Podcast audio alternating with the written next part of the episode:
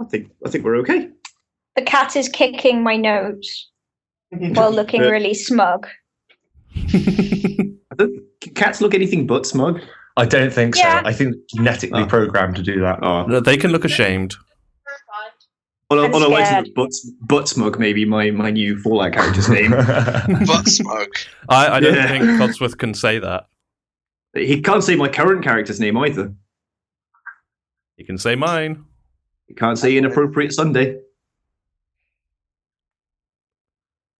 Who may or may not be post-apocalyptic Janelle Monáe. You never know. I'm going to go out on a limb and say is. Yeah, you're not wrong. Tux and everything. Uh, you're not the only person I know who's put their character in a tux. Yeah. One of my Like, colleagues if- at work is running around with uh, themselves in a tux and Piper in a suit. Ah, see, this is the thing. It's like, oh, but if you're not wearing armor, what happens if you get hit? I was like, I just won't get hit. also, later in the game, you can actually uh, armor those outfits. Ooh, Ooh. oh, a reinforced tuxedo. Spoilers. Oh, I always have one on hand. oh, just in case. he's- Yeah, just in case. Just in case. Well, that as well, but like just generally, it's really cool. Like you just you want exactly. You never know when there's going to be a smart party.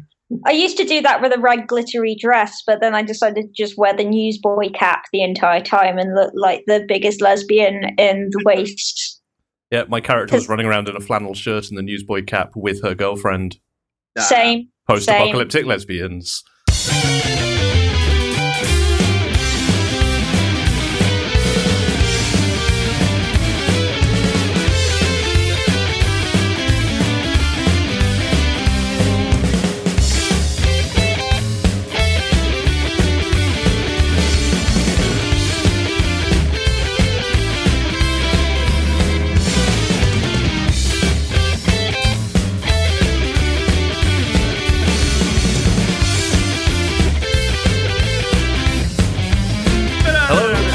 And welcome to oh, the Noisy Jack Show, also known as World One Stage One.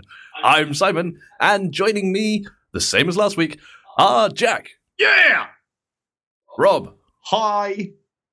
Irish, Woo. and Zoe. Hello. And you're joining us in a conversation already in progress because before recording, Zoe and I sat down and watched the first episode of Jessica Jones, so we have some initial impressions to share with the group. I have not seen it. I fully intend And Rob, to. you've seen all of it?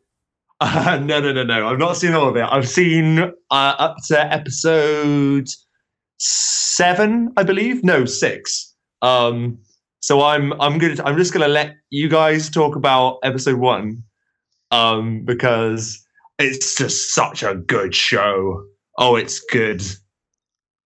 Yeah, many? This is just a, a full on first impressions Yeah, yeah, thing. yeah. And I mean, when they first announced Jessica Jones, I was a bit weirded out because it is a very grown up, and I choose those words rather than adult for obvious reasons, Mhm. uh, comic. But after seeing the way they handled Daredevil for TV, I thought uh, they can actually deal with the shit that comes along with doing Jessica Jones. Mhm. And I mean, I've seen episode one, as I say, so I've barely seen David Tennant. He's barely in the first episode, but Mm. oh boy, is Kilgrave's shadow all over that episode. Yeah. And yeah, they're not shying away from the subject matter at all. No, But I didn't think it felt exploitative in any way no. because it is the story of Jessica Jones, who the whole thing is overcoming the trauma and becoming the hero. Yes. Uh, I, I said to Zoe, there's a kind of Lisbeth Salander light vibe coming off her. The whole turning trauma into an unorthodox way of doing good, uh, and I'm I'm really digging it so far. it's um it, it's really well presented um i mean you've put it in better words than i ever could but it's um it's it's it's challenging um and it's it's just well made it's i mean aside from obviously the issues inside like it's it's written beautifully it's shot beautifully like Hell's Kitchen has such personality once again, but it's a different personality as well from the one we've seen in Daredevil. Um, it's they've they've got identity down with these Netflix shows so far. Um, like the thing is I'm I'm shying away from talking about anything to do with what happens in it whatsoever. Um, but I will say that David Tennant is he's incredible. Obviously his character is we all know he's pretty he's he's ah he's irredeemable. But uh the way it's portrayed and the way they fight against that, it's just it's just amazing.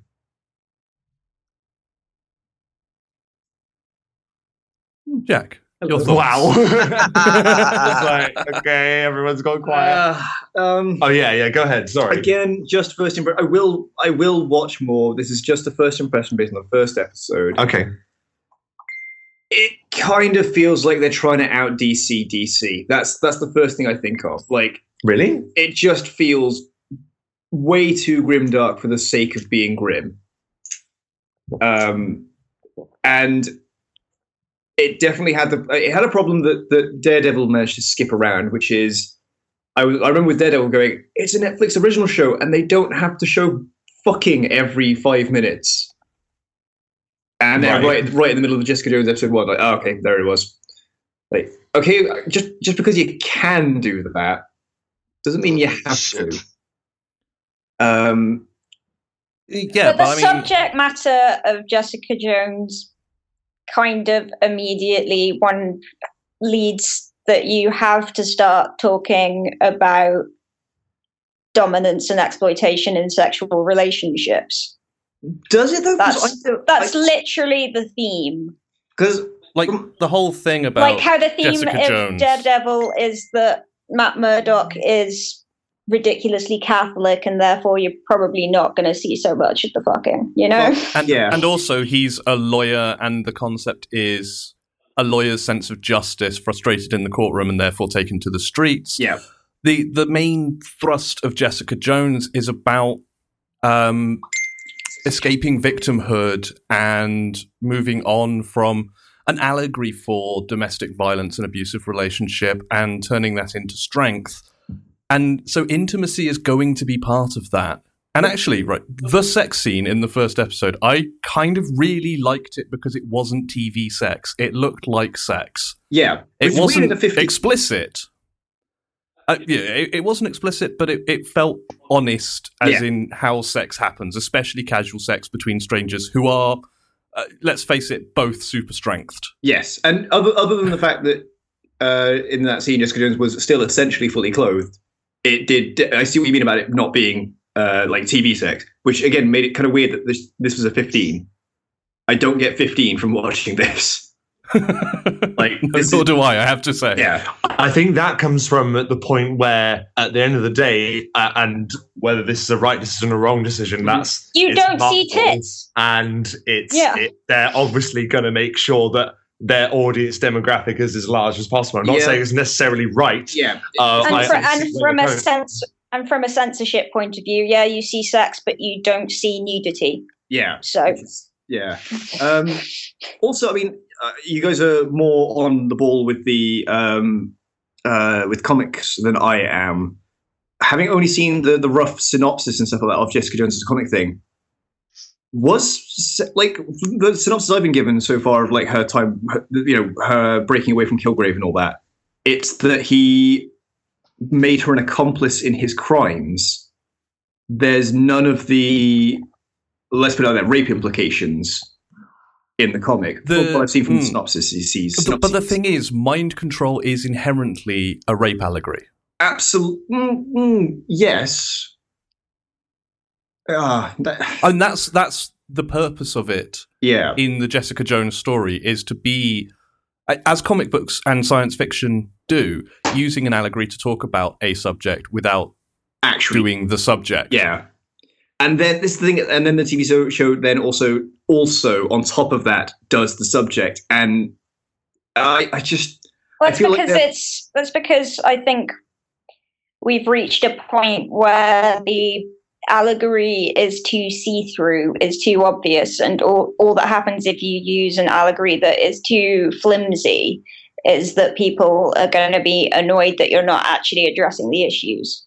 but the And same it wasn't no, the thing is, it wasn't just that he made her an accomplice, he made her his lover. Yeah. They lived together in what appeared to be to the outside world and to Jessica Jones, well, Jewel, in her mind, a consensual relationship, right. Which and is- it wasn't. yeah. Which and again is a perfect that is- analogy, and yeah, it's Exactly. it is uh, yeah. Uh, it's just it's it is uh, you know we can't lie that it is an easy one to sort of um pick around and, and sort of sort because it is it's I think uh, it. I think it works the same way that you know the the half black faced and half white faced aliens in Star Trek were a perfectly usable, useful allegory at the time, hmm. but that was the 60s. And if Yeah. you do that now, everyone's going to laugh in your face and also deride you for the fact that you're using the world's flimsiest allegory. yeah and his backstory is that his daughter was conceived because he was mind controlling her mother. You know, rape is a part of Kilgrave's backstory. It's horrible, but it's it. there. They're just accepting it for what it is these days, rather than going. And it was mind control, and never really Yeah. addressing just- the fact that that's traumatic and horrible.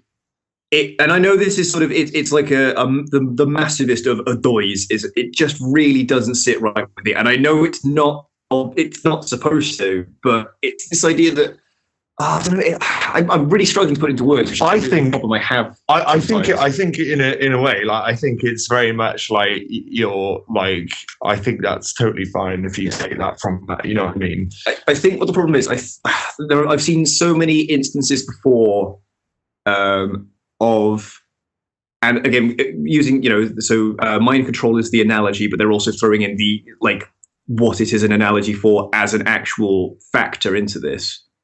Well, except that that is Kilgrave's backstory. It's always Yeah. been literally there as well They're as now- allegorical. They're now. Ex- it's just that now they're accepting that Yeah. the allegory is not a good allegory because it is actually rape. I, I think what is it is that in a lot of things that I've seen before, uh, where rape has been used as a character motivation and things like that, it is it is rife in a lot of things. And I think that has basically sullied my sort of first impressions of it. Like I said, I'm going to keep giving it a go. and- yeah, it could, be, it could it could have easily been sort of bad Catwoman backstories and things like that. Right, and this thing is like it, it's happened in so many different like comics, movies, TV shows, ev video games, all these things before. Um, that makes me just it, instantly as soon as it comes up to go. Oh, that, it's it's it feels a little bit like why did did you really have to? Was there no other sort of? Is there a better way? Again? I, I'm not saying, is- not saying, is not saying they shouldn't backstories- address it. Yeah. you know, I'm not saying they shouldn't The address thing it. is those- like, uh, sorry. yeah those backstory you know but those bad backstories often are, you know character x had terrible things happen to her at the hands of not an actual major villain you know like Yeah. a dad or an uncle or something and then she becomes a hero when she like probably kills him or something Yeah. and it never really comes up again and it's Yeah. just sort of thrown in there for flavor in the background whereas for Jessica Jones, it's something that is very understandably present all the And time. effective. This is a major. This is a major villain.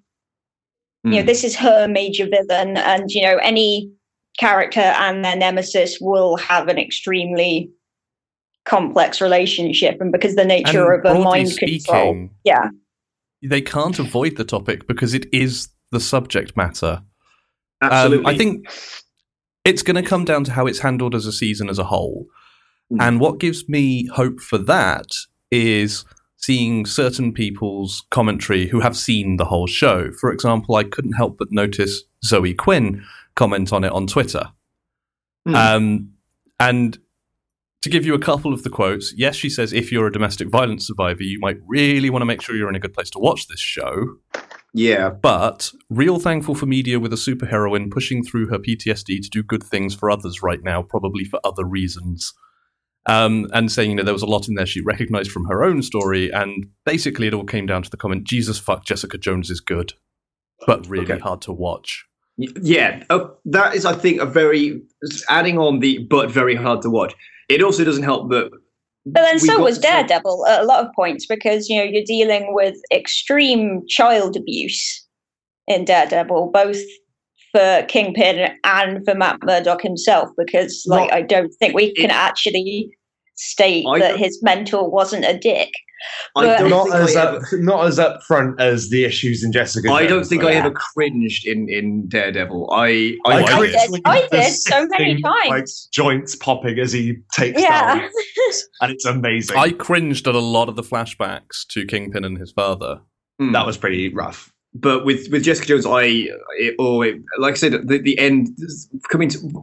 I'll explain my, my my review of it was you know I was just trying to sort of put something as blunt as possible. Like I, I will admit I felt very very bored. I I get you you liked the, the script for it. I felt it. I liked it. I- for episode one, I thought uh, most of it was incredibly lazy, bland, uh, film noir sort of paint by numbers stuff. Do you know what I think? Do you know what I think sums up? And this is going to be a really kind of um self, not self-indulgent, but maybe a, a drawn-out metaphor Okay. for Jessica Jones. You say the um the film noir thing. The theme music that starts uh, Jessica Jones off is very like film noir. We're talking about how the show is presented. Okay, I did like the opening credits. the beginning starts and it's film noir. Mhm. And then as that music prog- like progresses, there's this rage that's building underneath with all these drums and these guitars, sort of primal sounds coming up from underneath it. Um, that's what I feel the show is. I think on, on the surface, you could say, "Oh, it's a film noir. It's about a you know uh, a superhero who happens to be a private detective." Who's got a lot of issues at the forefront of her case at the moment, and this is the story. Uh, and I think it, it, it is slow. It starts slow. I won't deny. Yeah. Um, but it kind of just crescendos. Yeah. Like every episode that I've watched so far, it just adds another layer. Okay. And it, it it puts you in a because of the because of the content, and because you root for her so much against this this animal. Um, yeah, it feels like you're with her in this charge against the uh, the onslaught, and it's good. It's really good. Okay. And that was me really desperately not trying to say anything I, about I, know, I, the can, I, can see it, I can see trying to leak out your fucking eyes. Um, but yeah, like I said, my review was just bored, bored, bored, depressed because oh, I felt fucking harrowed. Uh, you you can't help but take away what you take away from something, you Yeah. know. So and you know that's And- totally fine. and people seem to think that was a like a review saying I didn't like it. And No, I, I of course, well- it's very difficult to say when I when I like hearing what I said on this episode and from that review of saying bored, bored, bored, depressed. Doesn't I mean I can I, I don't I can't say I liked it, but I'm not saying I didn't like it. Like I'm gonna give it another. I'm gonna give you know the next couple of episodes a go for definite. Yeah. but it's as expected. It is a difficult difficult one to get through. It also Yes. doesn't help that we we, we watched it. I mean, I, I was going to watch it eventually, I guess, but we watched it when we did because Rowan was really interested in seeing it. Um, there were a lot of people on Tumblr recommending people watch it. And weirdly for Tumblr, not one single mention of any trigger warnings. No one mentioned what the. That's the- really weird because literally Yeah. every single post I've seen about it has been there a trigger warning, you know, the same as there were with Daredevil. I haven't seen a In- single in post fact, that the wasn't posts I've with seen tri- on trigger Tumblr warnings. Have been very clearly. I recommend you watch it, but here are time codes and specific trigger warnings for shit That was, you Yeah. that might was the want to same as all the posts I saw for Daredevil were like specific time codes to avoid, you know, his training, his youthful training scenes, specific time codes to avoid Kingpin's backstory, all of Yeah. that. Yeah.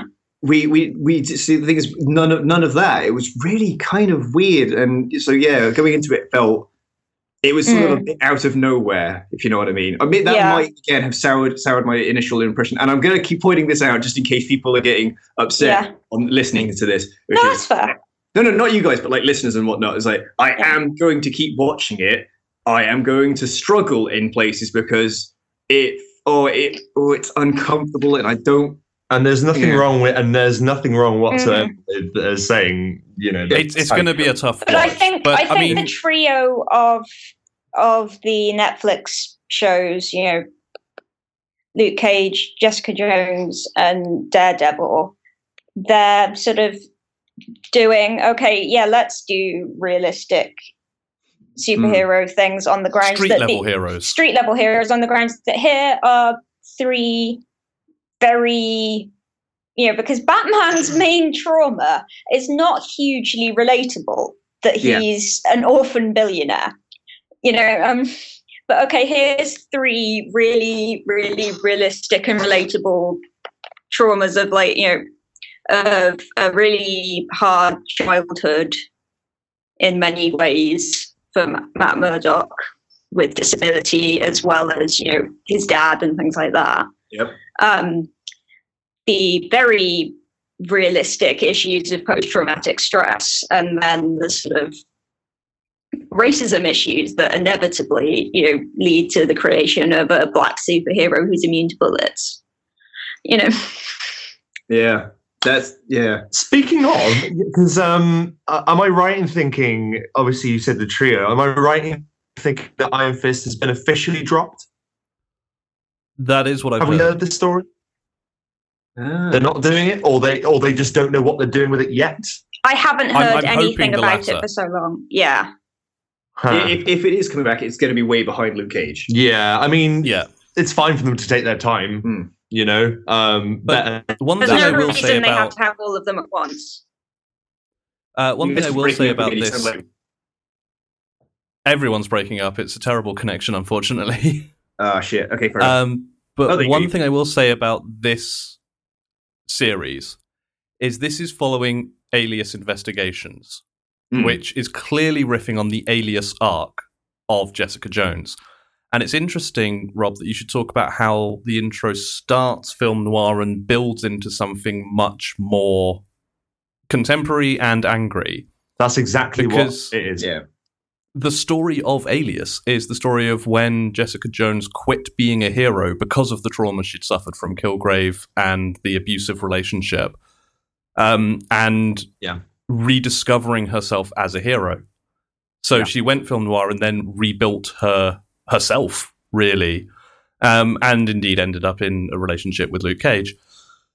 But another little interesting note, possibly for a next season, given the film schedule, is that it also revealed that one of Jessica Jones's old friends was Carol Danvers. Mhm. Uh, So possibly a way to intro Captain Marvel. Yep. Yeah. We, we, she's linked to pretty much. She is like the, the fucking Kevin Bacon of the Marvel universe, isn't she? Like, yeah, a she little bit. She went to school with Peter Parker. She got her. She got powers after an accident driving home from Disneyland, where she got the tickets from Tony Stark. And yeah, talk- Oh, guys, watch on. But yeah, I mean, um, I so my I think my my review when I say I'm going ahead with it is it is incredibly uncomfortable, and I didn't. Okay, I didn't enjoy watching it.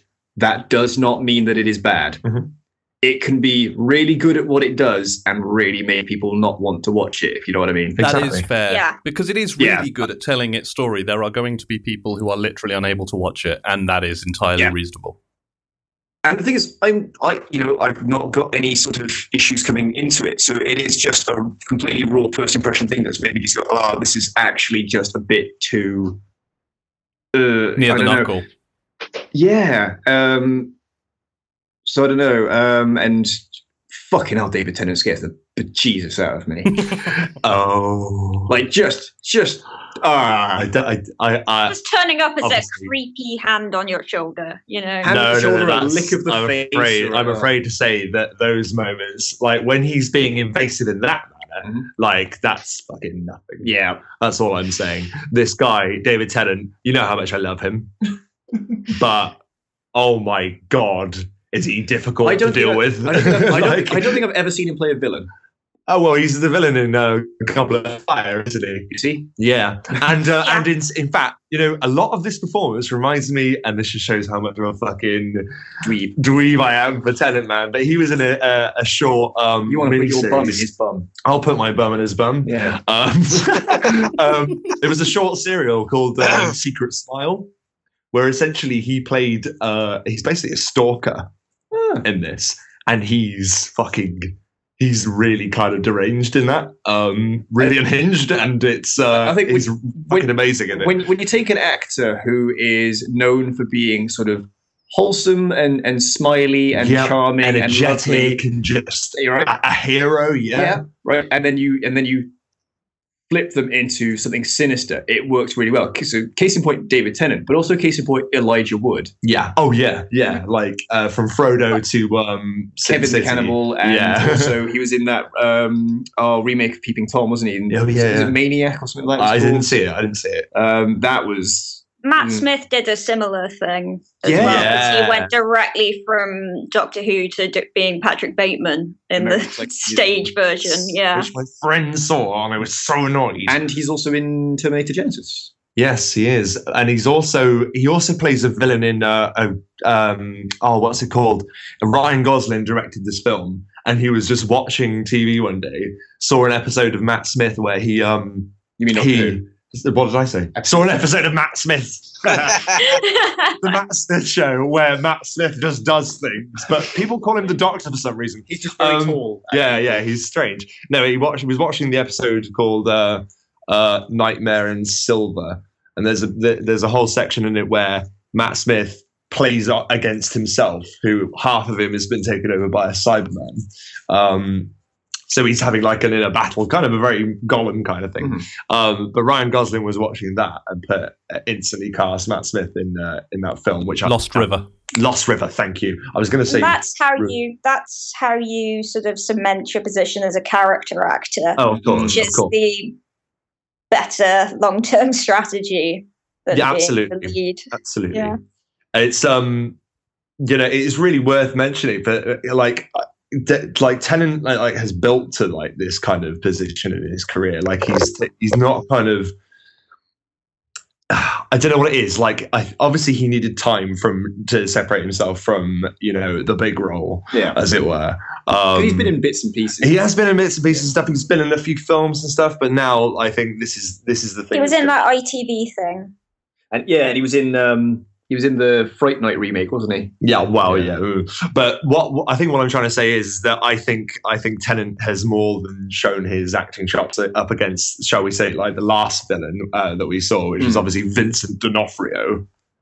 And I think Tennant is like well in the same ballpark now. It's like it's It- he's it- amazing. It's so this. it's so weird when I go back and I, I saw uh, what's it called on the plane on the way back from Japan. Saw uh, people watching Jurassic World and seeing Vincent Oh, yeah, D'Onofrio yeah. and that and going, "Fuck, that was the same guy." yeah, yeah. It just shows it's the script. It's, It's all in the writing. It's, all it's what Oh, you give them. Oh my god, that reminds me. That totally reminds me. Go. From, from another thing I remember from a bit of the episode last, oh, two weeks from this one yeah, yeah, that you guys recorded. Um, Simon about uh, Star Trek, yes. the, Yes. new, the new series. Um, yes. What are your thoughts on it's, it? it's going to suck. Um, Oh, absolutely it is. Yeah. I, I just need to put this out there because it's something that Alex pointed out to me. Actually, is that what, what's the name of the guy who's like in, the executive producer? Q. no, Alex in. No. Go. I wasn't saying Q from. Uh, Simon. What was his name? Oh fuck! Who did they put in charge of it? Alex Kurtzman. Uh, Kurtzman. Yes. Yes, is it Eric or Alex or Alex Kurtzman. Kurtzman? Okay, there you go. Um, it's something that Alex pointed out to me, which is if you look at his movie filmography Hmm. as a writer, he is carcinogenic. Oh yeah, yeah, yeah. Absolutely. Yeah, I believe I brought up some of his franchises. Star Trek. Uh, there was Yep. another one as well that just made me go, ah. But that. And then Alex pointed out to me, he, for TV shows, Mhm. he was executive producer on Transformers Prime, Yeah, which is really good. apparently so. But I think. Well, yeah. I mean, he was also on Xena, um, but also on Hercules. And what was Oh. his role on those? Producer again. Producer, Co-executive producer and also writer, but only of like one episode in Oh. each. You see, i- in a producer role, I, I think it's different. Like, obviously, you do have some create like um, input into how obviously the um, the making of this film is going. So in a in a But way, you're you largely have a the lot. guy paying for it. yeah. Yeah, oh, yeah, yeah, exactly. absolutely. But it's So- it's tricky, isn't Yeah, it? the Like is, to know where I'm- that's going to land. I'm, I'm already going to assume it's going to be death. well, you know, The, but he sucks as a writer of movies. yeah. But a writer of movies and an executive producer of a, t- of a television show are like Arc. Mm-hmm. Very, very different disciplines. Very, very, you can bring Oh, very of different things to of them. Of course. Yeah, but the remake of Hawaii Five O wasn't great. Was that him as well? Yes. I, you know what? I have heard good things about it. I've not, I've not seen it. Limitless is supposed to be good. Um, I don't know whether the Sleepy Hollow TV show is any good. again, I've heard good things. Well, So- those are things he's executive produced. Yeah, it, it's it's. I mean, it may just be that he is good with big arcs, but when it comes to writing a movie, he just fucking flounders. Do you know what? This would be a really good ve- like this would be like a Star like Star Trek. It would be a really good vehicle for like new young writers who have like everyone knows like like even though it's going to be obviously set differently, we're still going to expect some kind of familiar format with Star Trek. Hmm. Like Well, here's a shocking idea. Maybe they could have an open script submission policy and allow anyone to send a script and then produce the well made ones. And then they could get scripts sent in by completely unknown writers and also the titans of science fiction. Yes, yes, Well, yes, yes, yes, yes, yes, absolutely. yes, yes, yes, You know, That's like the way I mean. Star Trek has always been made. it could be nothing but an opportunity. Like this, like if if thrown to the right people, this could be incredible. Like a blank slate Star Trek show would be awesome to watch, as we were discussing before. Like it could be like set way in the future, like into bits that we haven't seen yet. Um, it it could be anything, and it could be awesome. Yeah, the thing is, I, I, like I said, I'm going to keep going back to it's going. Yeah. It's going to I don't want to. but Yeah, yeah. well. but but I felt like again, just I'm. I remember listening to that and going, oh, I must point this out when I'm on the next episode. Going, however, you know, it it it, it could surprise you. It won't, but there is that possibility. Um, so you know, just just just putting that out. But uh, the fact that it's an on-demand thing just sounds like just, Yeah. just death. death. Um, so I'm I'm with you, Simon, on this. It's going to suck, but there is that little bit to throw in there as a as a. But what if? It's more like At the same time, we've just spent a little while talking about how much we enjoy Daredevil and how we have strong opinions about Jessica Jones, and they're both on demand things. Netflix. Absolutely, but Netflix, Netflix, Netflix has got a bit more pedigree than the thing that I don't remember. NBC's But- stuff. CBS. CBS. What you have to remember about CBS is this is a new service, so it either means they have no faith in it or the faith in it that it could make their service. All right. You know, they're Uh, trying to. It, it could be a flagship show that You they're trying to bring people in. nice, nice. But yes, Because what they do- are doing is showing the first episode on broadcast television. So Oh. they clearly want to generate buzz and an audience. And then go, and if you want to see more, pay up. which is The even, first hit That's is like free. highwayman tactics. No, that's drug dealer tactics. Uh, yeah, that is more. it is as well. I just thought I thought of the first criminal that came into my head. I thought highwayman. What the fuck? You want to buy Someone likes Maisie Your money on your Williams life. Doctor Who, clearly. But yeah, um, so I just Yeah. thought I would throw that in just to say I am current. Um, so yeah. So then we went to the No, cinema. Fallout. I have been to the cinema recently. What did you watch? Well, has anyone else? Yes, What have you seen? Spectre. I saw Spectre too. Ah. Let's fight. Because I know we're going to have different opinions. no, actually, I'm probably going to be with you, actually. I'm, gonna be, fight. I'm actually probably going to be with you. Um, so, sh- do you want me to go first? Can I point something out? Go. The last Bond film I saw before Spectre Was it View to a Kill? was License to Kill. Oh. hmm. Yeah. What? So you've not seen Goldeneye or Nope. uh, any of the ones in between that, I've which are quite a I've- few. The last Bond I saw was Dalton. I don't think I've seen Brosnan. You haven't missed a lot. I, I You missed Goldeneye. That's it. GoldenEye's good. Goldeneye's GoldenEye's good. awesome. Everything else Yeah, is terrible. that's the one film that he's missed. Uh, It's honestly, I That's can't what stand saying. anything that came after it.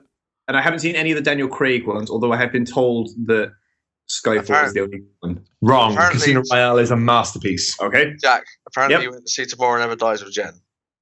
Have I? Apparently Yeah. so. I've never seen Tomorrow Never Dies. Apparently you went to the cinema to see it with her. You saw the No. first one film with me. We would have been, what, eight at the time? No, It was we're teenagers. no, not with, No, not with, not with. no.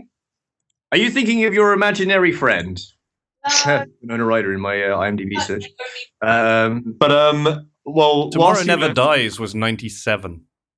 so Tomorrow Never Dies was 97, so we were nine years old, which means we went and saw it at the cinema two weeks before we met, Jenna. So no, no, we did not go and see it at the cinema.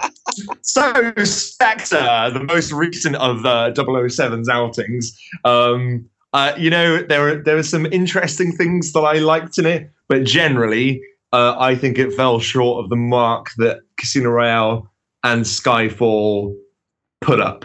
Cool, We ignore Quantum of Solace fair enough. because that is a film that was Nobody written. knows Well, nobody. I saw Quantum of Solace, and I still don't know what happened in it.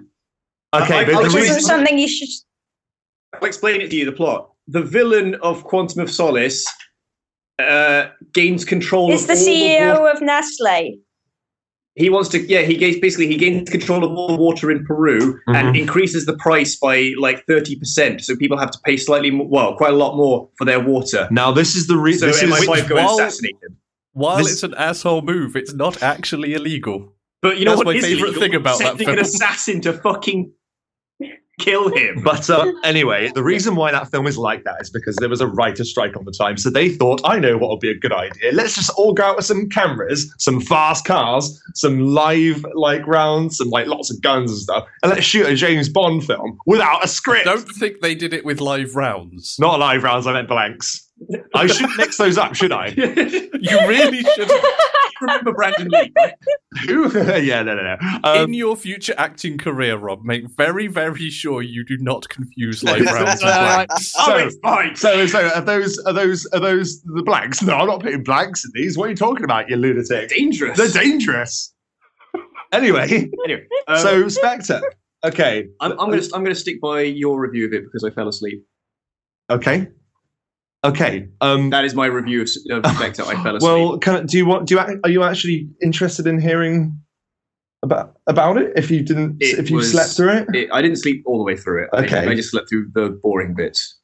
there was a, So a I chunk of all there was there, there wasn't all boring. Like it was it it- was mind-numbingly boring. It wasn't. There were bits I thought that were pretty good. Like, uh, uh, the, the, do you know weird thing is, is that this one, uh, Spectre, actually, in a way, tries to fall back on the formula bond, like formulaic Bond. Yeah. Um, Casino Royale and Skyfall um, are very much. Um, sort very much detract from what you would usually consider to be a Bond Yeah, film. there are certain beats that happen in, in Bond films. Uh, you know what I mean when I say it like that. Um, and uh, Spectre is the first one in Craig's uh, sort of run as Bond to actually sort of return to that. For example, the Bond theme plays throughout. Um, like in Casino Royale and Skyfall, you don't have the music or anything like that. You um, um, I'm just trying to think of what else. Uh, basically, it, they didn't use Christoph Waltz enough either. That's this is my thing. It's like it, I didn't care about. Uh, does anyone mind spoilers Perspective, By the way.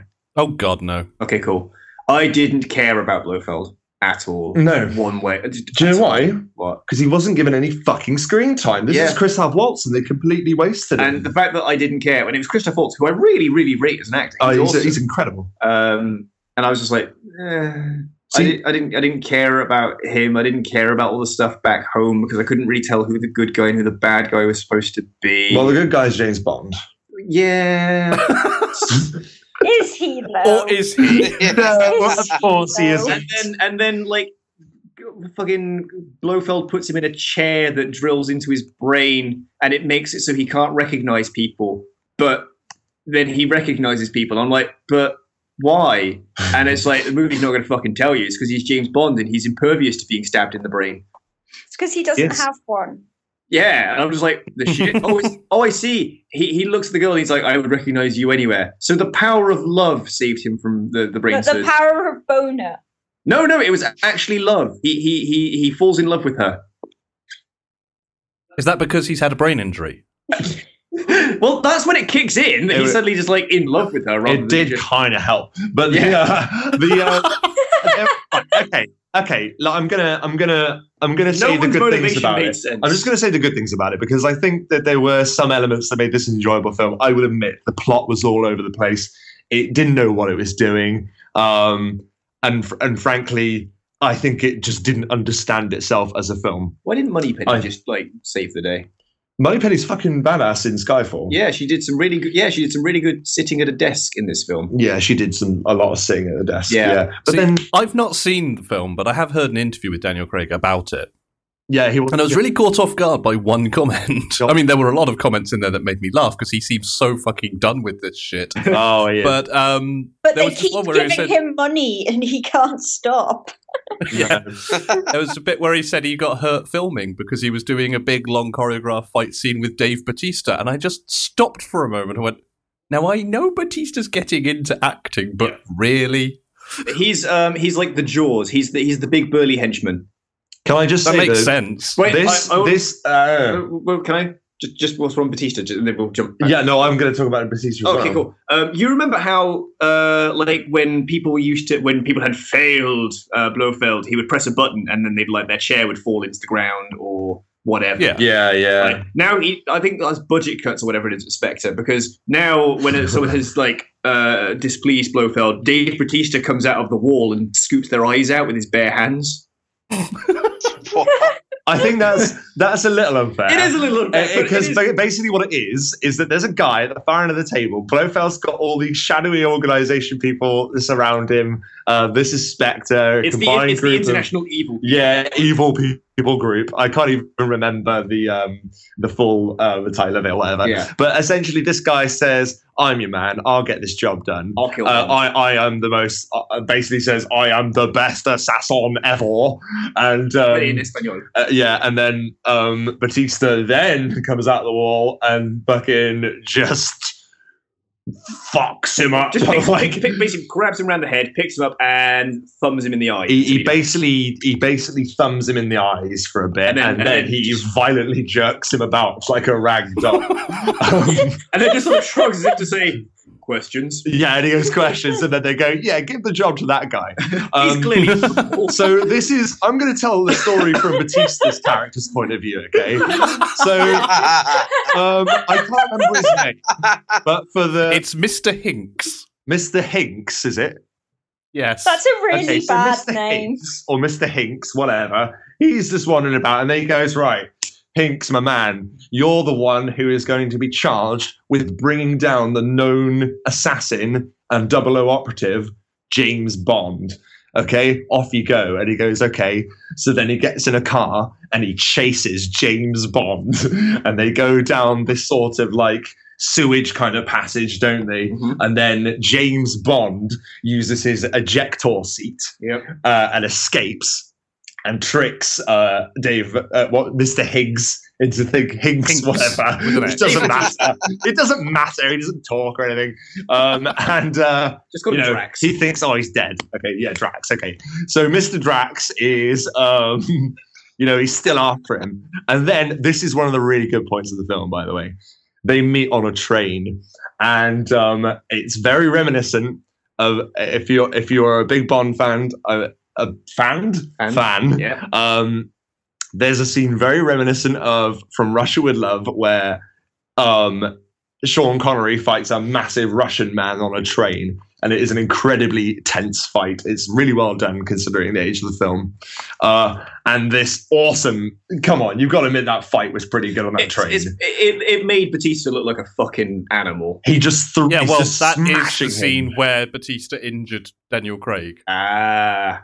Yeah, basically, they're going through walls. They're basically using everything at their disposal to just kill each other. There's a point where Daniel Craig is literally just picking up kitchen implements and flinging them Just at Bautista. And they're just, them they're just pots and pans bouncing off Bautista's face as he walks forward, looking increasingly more and more pissed off. What? Apparently, I- before filming that section, Daniel Craig said to Bautista, "Really go for it, make it look good," and that was bad advice to give to Bautista because he did, Yeah. and Till- like seriously injured Daniel Craig. They almost had to stop production. so what? God. my point is by bringing this up anyway is that um there are this film it, it's pretty shoddily made um and um like the script it, it's dreadful like the, the, the there's the plot does it just dissolves in front of your very eyes however there are moments which do kind of resonate for being very bond um and for that i appreciated it like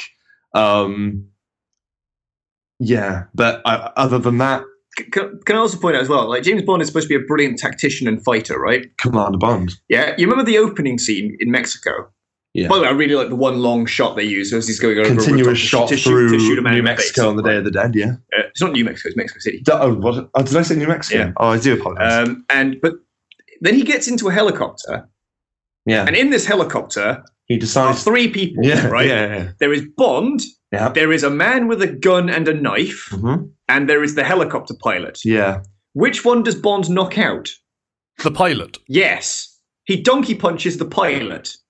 Then- above, above, above Mexico City, the largest city in the world, in the middle of the Day of the Dead festivities, above a crowded plaza, It's the busiest day of that Yeah, city. on the town square. Yeah. and he yeah. gets in a helicopter above, like tens of thousands of people, and donkey punches the pilot into unconsciousness. Of course he is. He's James Bond. He has a complete and utter disregard for human life. Of course. This is why when somebody tried this is why when somebody tried to start getting me to watch Archer and tried to explain it with the it's like if James Bond were completely amoral. I was just like, what do you mean What is? yeah, exactly. exactly. Like it turns out Archer is the nice version of Bond. it does. It does kind of make sense because as he goes in, he's trying to stop the pilot from taking off initially, Yes. which doesn't work. Yeah, but and they go up anyway. they're 90 feet in the air by the time he eventually knocks the guy. yeah, I'm not saying he's efficient Yeah. at it, considering you know, like it takes. The thing is, like. He, he he doesn't know where to put his focus. This old Bond, like one minute there's like a kid in a candy store. exactly one minute there's an epic fight on a train, the next minute there's a beautiful girl in a like in a railway cabin. You know, he doesn't know where he's he doesn't know where he's at. But but yeah, he he he kind of he kind of messes that up a bit. But he does do a cool barrel roll in a helicopter. But he punches out the pilot. Yeah, and he kicks another one out the window I to his death. The thing is, like, after that, the pilot wakes up and then reaches for his gun and looks back and tries to shoot Bond. So Bond knocks him out again. And I'm like, Yeah. if you'd just done that scene, it would have made sense that Bond knocked him out. He's like, oh shit, the guy's got a gun. Reacts and punches him out. But he very calculatingly punched the man in the back of the head when all he was focusing on was not crashing a helicopter into the ground. This is the best thing about James Bond. This is what people don't understand. That's right? terrible. The best thi- exactly. That's the great thing about James Bond. He just does shit. Like, Also- and you're like, what are you doing, you psychopath? Can And he carries also, on. Can we talk about, is it Monica, uh, Monica Bellucci? Not before the biggest punchline of the film, Which is? which is Ralph Fiennes, who has spent most of the Oh. film angrily walking down corridors, which Ralph Fiennes is very good at. Okay. Right. he's really Right. good at walking down corridors He's, angrily. he's an angry man. and he's shouting in Andrew Scott's face, who is also a wonderful actor and is also wasted in this film. However, um, there is a line where Ralph Fiennes, who is now the newly appointed M of MI6, says to Bond, Which is a huge downgrade from Judi Dench, you have to admit. but bless her. Well, you know, she does. She does have a, win- her influence still, shall we say? Oh, yeah. But um, um, but anyway, um, he ge- he says, Bond, you have a license to kill, and you know what that means? You have a license not to kill. And Bond looks at him and smirks, and I'm like, he doesn't give a fuck what you're saying. He's gonna kill the shit out of every fucker in this film, and he does. Oh, he does. Apart from the Wow. Is was she the, the, the first Bond girl in the film? Yeah, the first Bond film. Yeah. Can you please explain to me their interaction? Because let me basically put it this way Bond kills an assassin. That's the opening bit. Then he, you know, the pilot and all that. Thank you. I'm not, I asked you guys. Right. He goes to the assassin's funeral. But it's Monica Bellucci, she's the assassin's wife. right? And he meets the assassin's wife, It's not Monica Bellucci. right? And then he How does, an assassin marry Monica Bellucci? and then he gets all cryptic with her, and she's like, "Did you did you know my husband?" And he's like, "Briefly." Once again, this is the kind of thing that makes Sterling Archer look fucking suave. You know? This is why it's so But then he amazing. follows her to her house, Oh dear. and it's like crawling with guards and whatnot.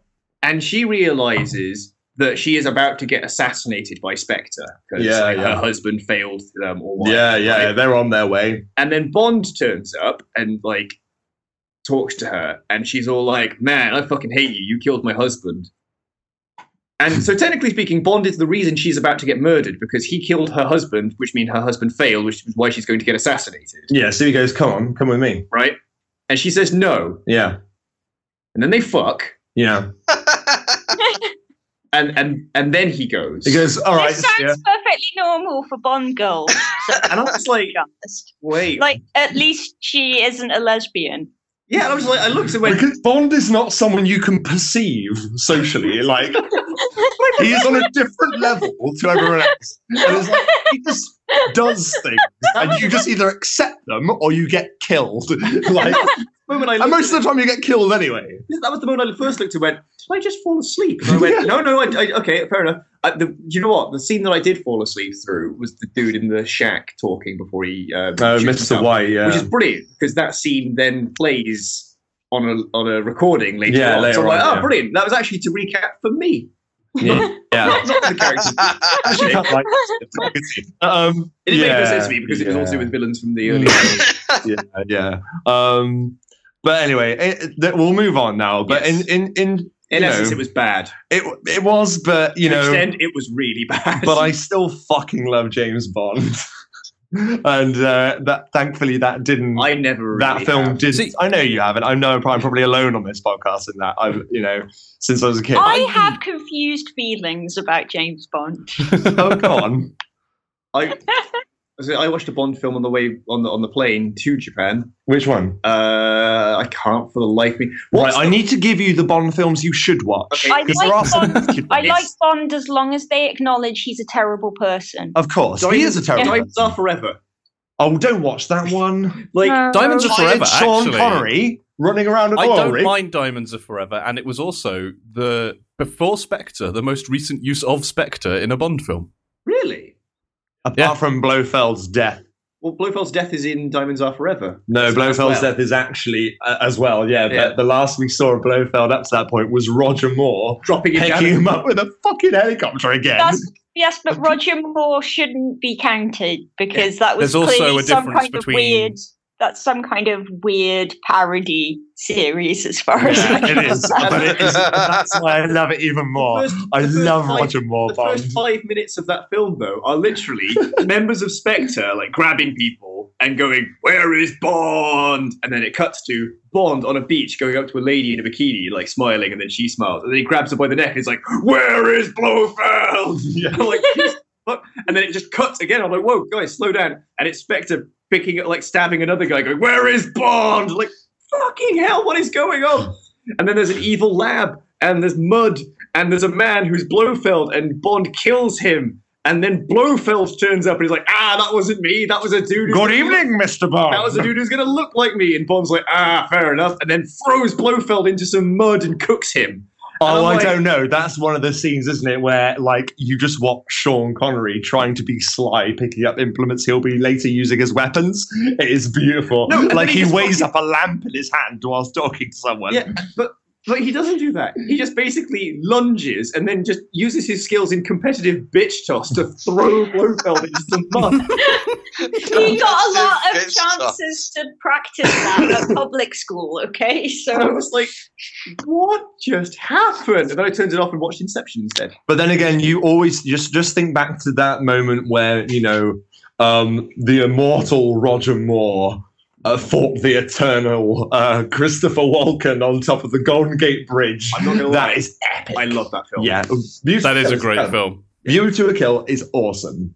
Now, there's one thing, right, about Spectre that I want cleared up Please, go on. because I've I've heard mixed reports on this. Yeah. Apparently, in Spectre, there is a group called Nine Eyes that is Uh, being yes. established, and this is set up as a sort of sinister organization. I'm sorry, this it just makes me think of that racehorse, Potatoes. I think so. I don't. I don't fully remember. I now eyes.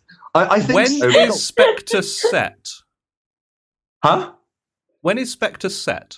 That's What? a terrible question. There's no such thing as a setting time for Bond I mean, films. is it modern day? Yeah, it's modern day. It, it's modern day because, because there is an organization called Nine Eyes.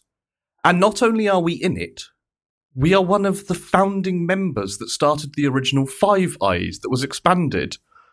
It's it is the name for European Cooperative Intelligence. Yeah, that's Why what- is it being set up as some sinister? no, no, that's that's what it is in Spectre. no, that's what it is. It's just performing its function. It's and it the the the thing of it is the whole um oh you know security versus liberty thing, um and it's all Bond about just doesn't approve of surveillance. Well, they say you're irrelevant, Bond. You're a dinosaur. yeah they're basically put they're, We're putting the Double O program out of commission. yeah they are the bad guys in the sense that they are opposing the double O thing. But when you listen to them make their arguments, they're basically saying.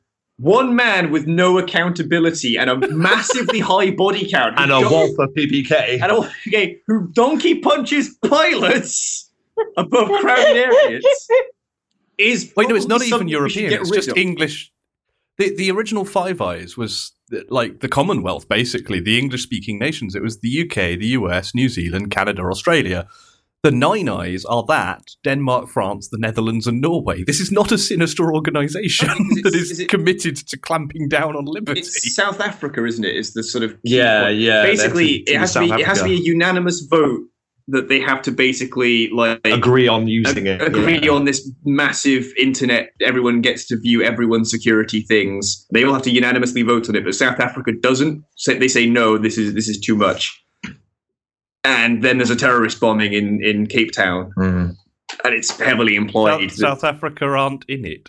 yeah but they are in the movie because Okay. whatever the fuck um Because they can't imply a country that is actually in it would do a thing yeah or get and bombed. so Mhm. and, and so basically although i maintain it's kind of weird that they get to see each other's screens so they know who Yeah. votes no and yes Yeah, yeah. um but We're yeah. also up to 14 eyes in the real world, by the way. ah okay but Wow. and this thing is like and then and then so Potatoes. because they are basically trying to um sort of make people afraid and therefore use them more uh and and and rely on uh one man armies less so on the one hand they're evil dickbags on the other hand they have legitimate on- points. Yeah, relying on Bond is probably not our nation's best fucking chance. Especially, and this is one of the things that I, I, I love they did. Like, but there's this there's the shot that there always is in a Bond film, right? And it's when Q is giving him his usual briefing. Now, listen carefully, Bond. Um, like, gives him his gun, gives him a watch that will inevitably explode in someone's face. Yeah. Um, and he says, "And now for the pièce de résistance, Bond."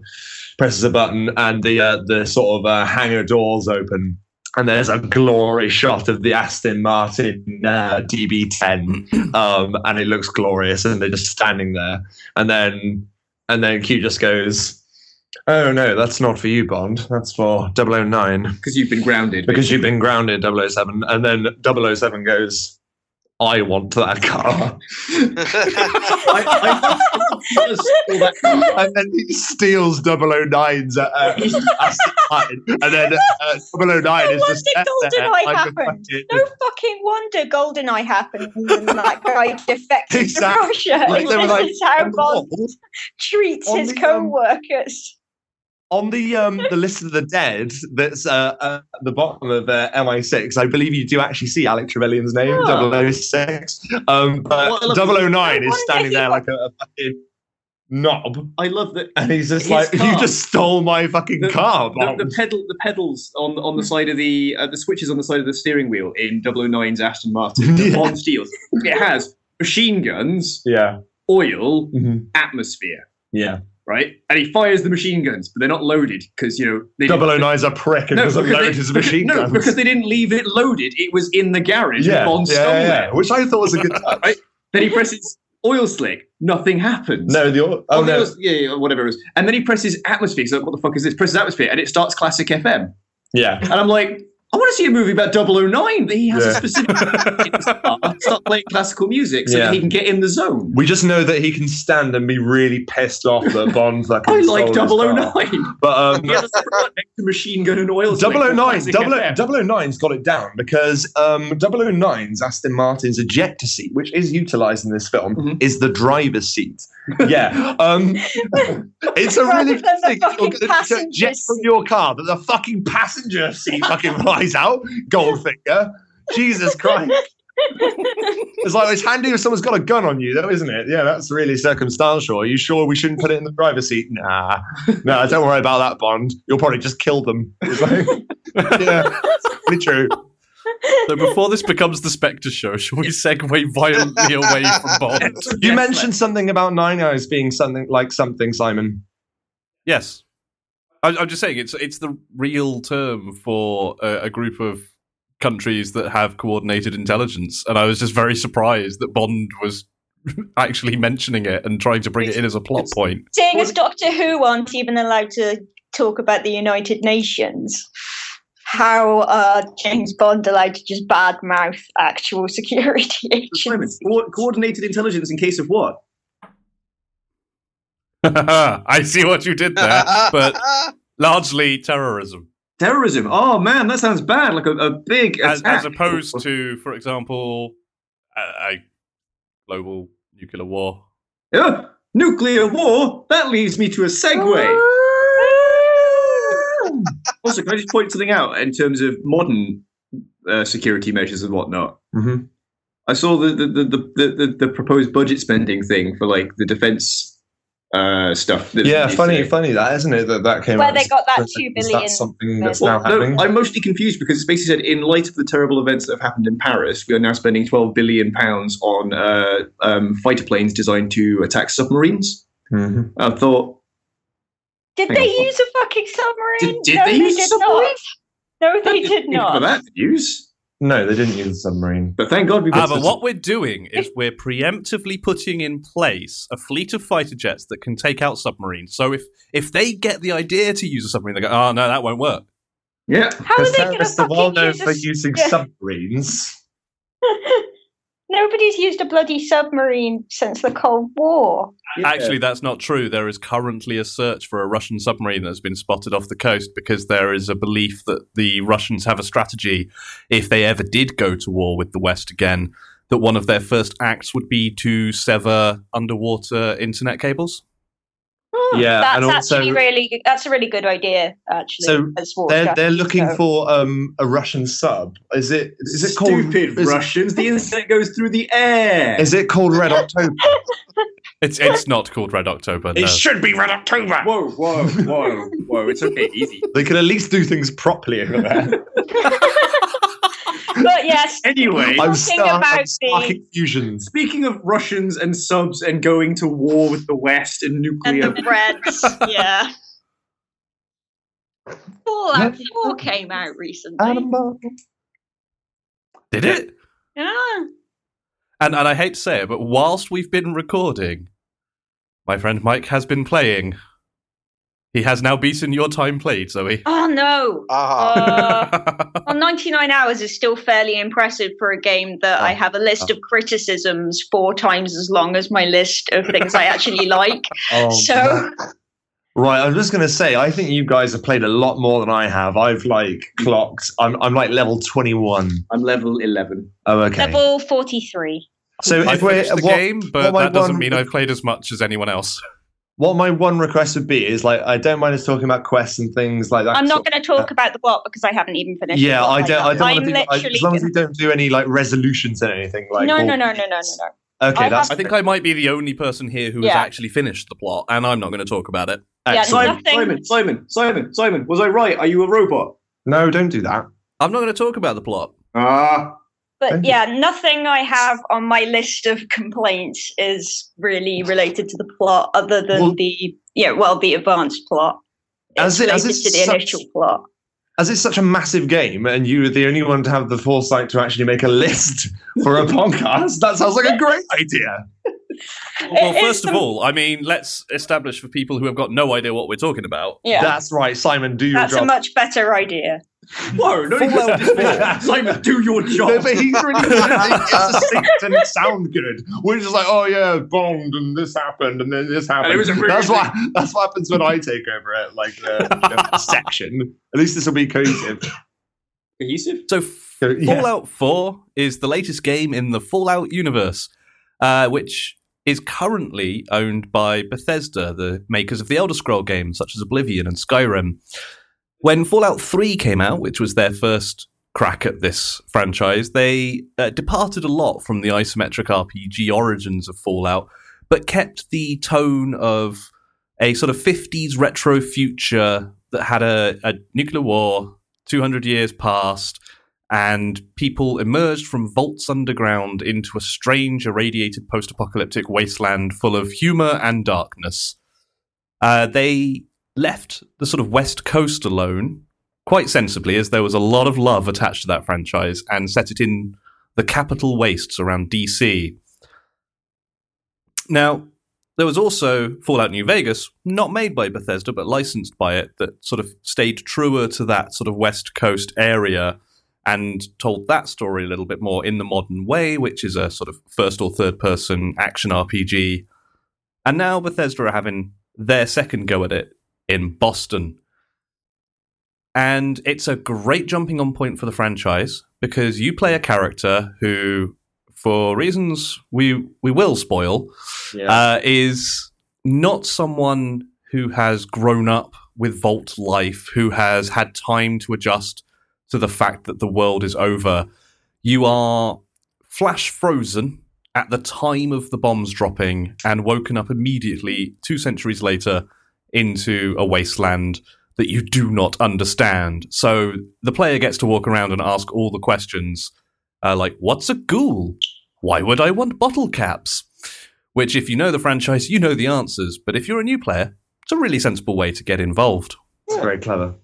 For the record, ghouls are horribly irradiated humans who cannot die except by, you know, sort of dismembering, but cannot die of old age anymore. Mm. Functionally That's immortal, but not invulnerable. Yeah. Oh, wait, yeah.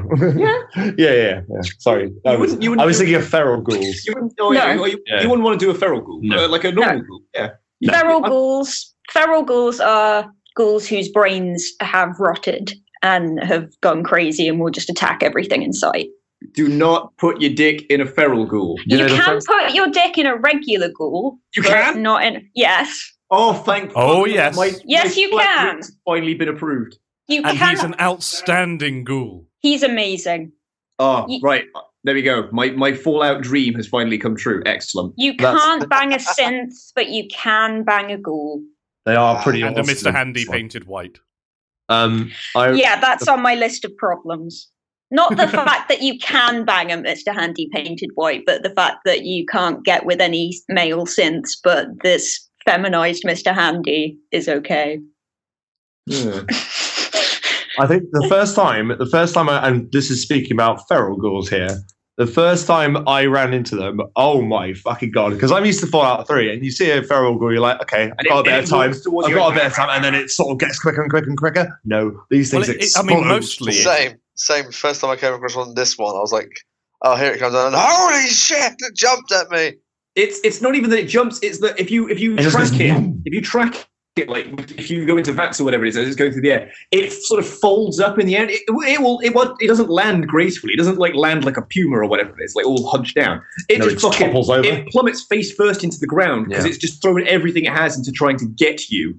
And it will just roll along the ground for a bit, taking the blow, and then it will just drag itself. It has no again. regard for its own physical well-being, other than to just get to you. I have shouted and screamed out loud as feral ghouls jumped because just I out of nowhere. fuck The that. way to deal with a feral ghoul is the moment you see it, shoot its legs off. Yeah, Yeah, shoot yeah, legs It'll so off. shoot stay alive and it will just lie on the floor looking sad about and then its you situation. finish it, and it. Oh man! No, you Or you don't finish it if you're feeling particularly mean.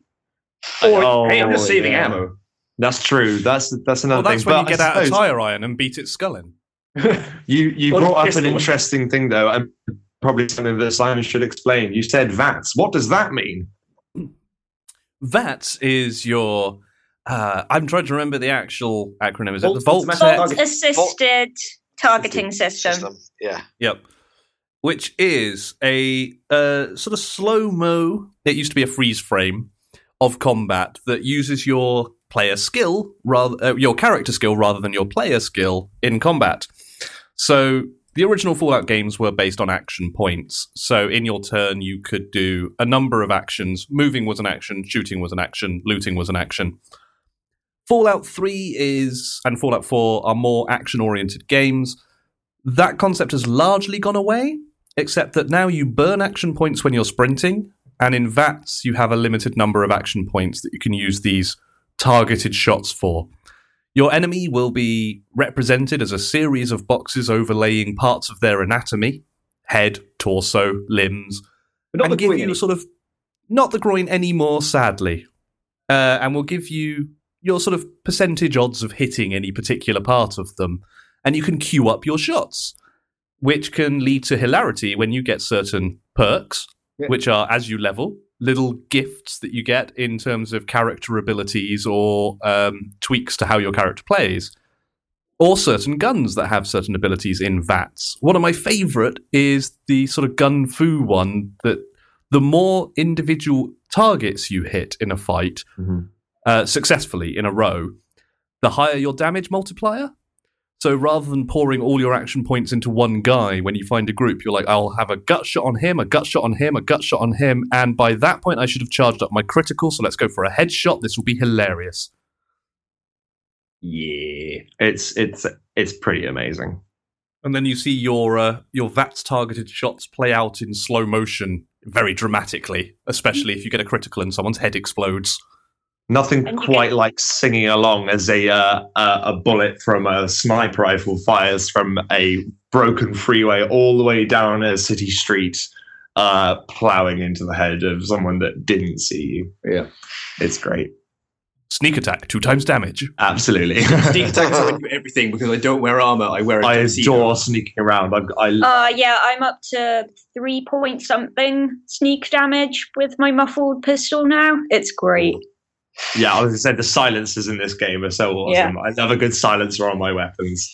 Inappropriate Sunday has adapted well to sneaking around the wasteland, murdering people. Can I tell you the conceit of my game or how I'm playing it?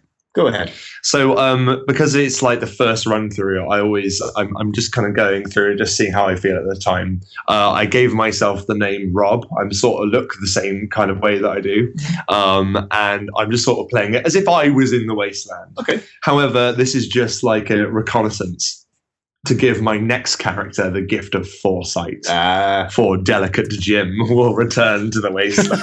I've, I've already figured out that my next character is going to be Deacon Dickory and is going to. Be, I'm going to try and see how much I can cobble together a preacher outfit from what I can do. Name all. You my can weapons. buy one.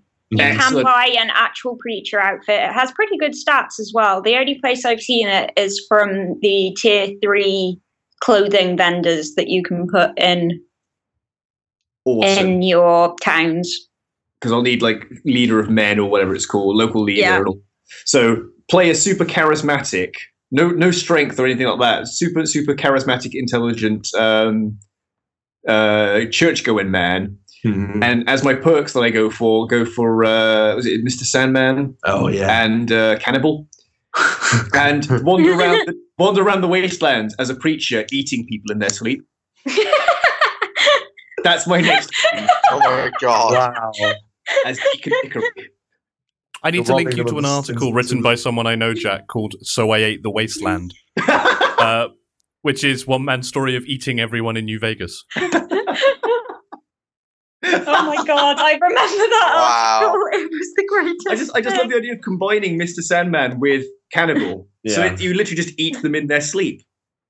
You're going to need really high endurance for that, though, because That's- that's cannibals fine. high up the I'll drop. I'll drop everything from strength It's a really handy one to have as well. because I figured that you don't really need to do combat so much as you just send your immortal pet dog to attack everything. That's true. That Although is he's true. best at like pinning them so I can Yeah, shoot yeah. them easier. And if oh. I've got one straight, I'll just run past them with a baseball bat and go. Oh, I lost him. I lost him for the longest time. I, I He's couldn't really find- easy to lose. He was in Sanctuary Hills and I rang the bell and he wouldn't come back. I think he- Yeah. Like he just wouldn't appear for me either for ages, and then later on, like I went back and just happened to spot him in the doghouse in Sanctuary, and I was like, "What the fuck, man? You've just been there this whole time. He's he's learned a new trick in my game. What? Stay out of the fight? No, no, it's it's it's called. I'm going to wait until inappropriate Sunday puts a mine on the floor, yeah. And then I'm going to walk on that mine. and then I'm going to just jump on the mine, and it doesn't do anything. Thank fuck. Yeah, because you're sneaking. But then I'm up, like- right? Where is that mine? Yeah. Where did the mine go? Ah.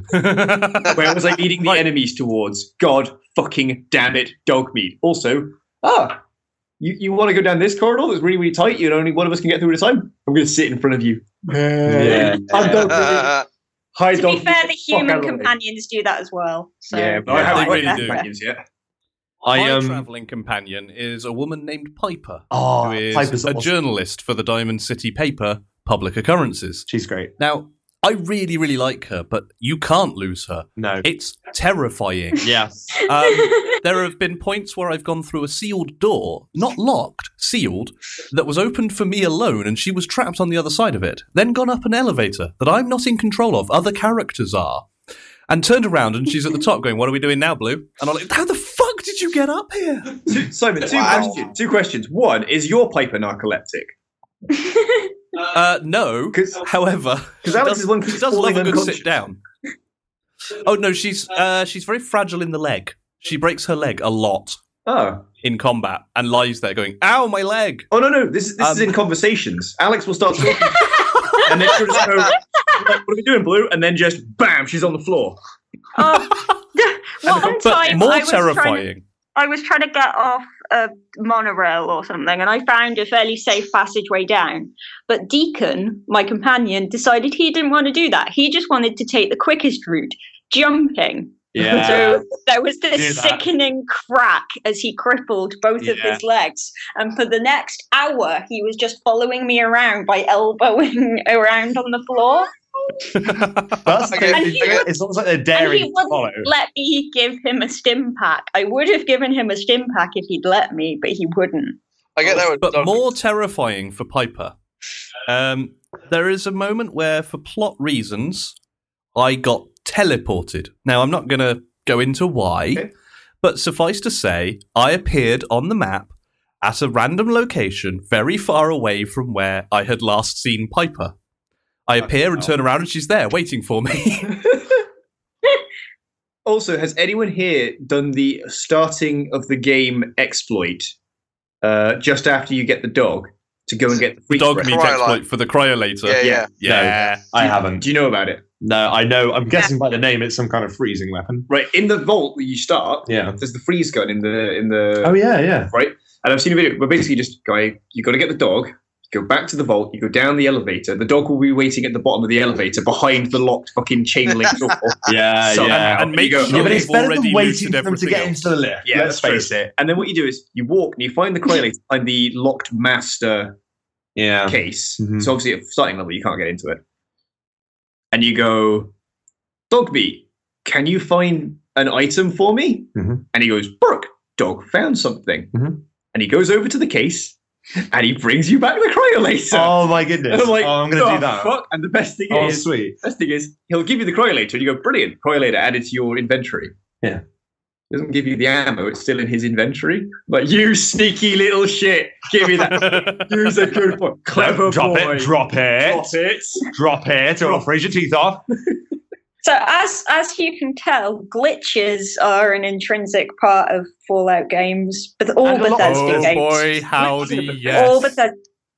Um, and they're in fact not on my list of criticisms, as glitches are 100% the best thing about this game, and Their anybody who says otherwise can shove off because you've not lived until you've seen just various glitch ridden videos of people's companions doing the most ridiculous, unholy things just because it's Bethesda. I can't think of any glitches I've seen in Fallout 4 yet. Oh, Uh, I can. I can. Yeah. I've not I've not played anywhere near enough of it. The only like, whenever I try and think of a glitch, I go, oh that, and then I go, no wait, that was Fallout New Vegas, where I was wandering around the desert and I got attacked by a rad scorpion that clicked through the floor. So all that was available, all that There's was a visible. reference to that. They reference that in Fallout 4 as rad scorpions now come from the ground. They dig They will the appear ground. from the ground and will tunnel around. And yeah, which I assume has to be a reference to the fact that in New Vegas, rad scorpions would spend half the time stuck in the floor and wouldn't really know why. It was just its tail above the sand, walking around like a fucking Yeah. shark. And because I was playing an unarmed character, my guy basically just freaked out, went, "Ah!" and then just started pummeling the ground, punching his tail until it dies.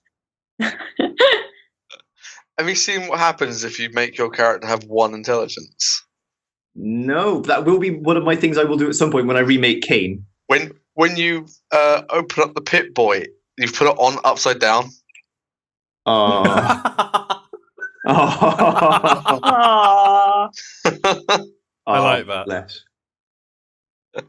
Uh, it's amazing. It's very difficult as well when you first start that game. I made I built my character like I would have built my characters for Free New Vegas, not realizing that wasn't how it was going to work this time. Yeah, it's, It's worked got out since very- It's got a very brutal introduction introductory learning curve. And my big criticism of Fallout 4 I love the game. I've put over 40 hours into it, finished the plot, and immediately started a second character. Cool. But The in intro. terms of being. Well, no, not that. In terms Okay. of being a Fallout game, it's it's all combat. Mhm. There's there's no way to science your way around a problem. There's no way to talk your way around a problem. There's no way to stealth your way around a problem. You're gonna have to fight in almost every quest. See, I was Yeah. going to ask So- because I am very much fighting orientated at the moment. So You'll I, be fine. You'll be It's fine. an action fighty game more than an RPG now. Much, much more. Okay. Which is a huge shame because you used to be able to find alternate routes for things sometimes. Or maybe they'll add something to that with DLC. Maybe. And there are little bits and pieces, like obviously you can activate wandering protectrons to do some of the fighting for you. You can bypass difficult uh, bits by getting through certain locked doors.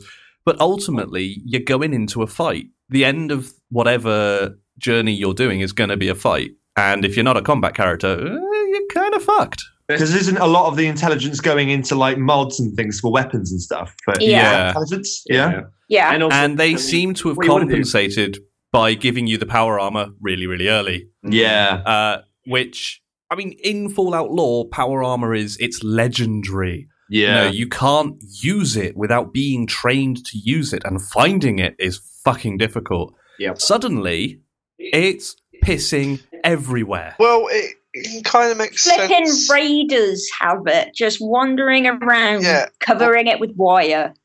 For your character, though, it can kind of make sense that he was army. Not if you're playing Not the wife. mine. She was a lawyer. That's true, but yeah, but if you're My character was a lawyer. So Where the fuck did playing- she learn to it? Yeah, if you're playing the man, sure, but they're going out of their way to try and go, no, this isn't necessarily the default character, even though it obviously is to an hmm. extent way further than previous games, where, you know, the intro wasn't quotation marks your character talking about it, except it's not my character, it's my character's useless husband she didn't even want.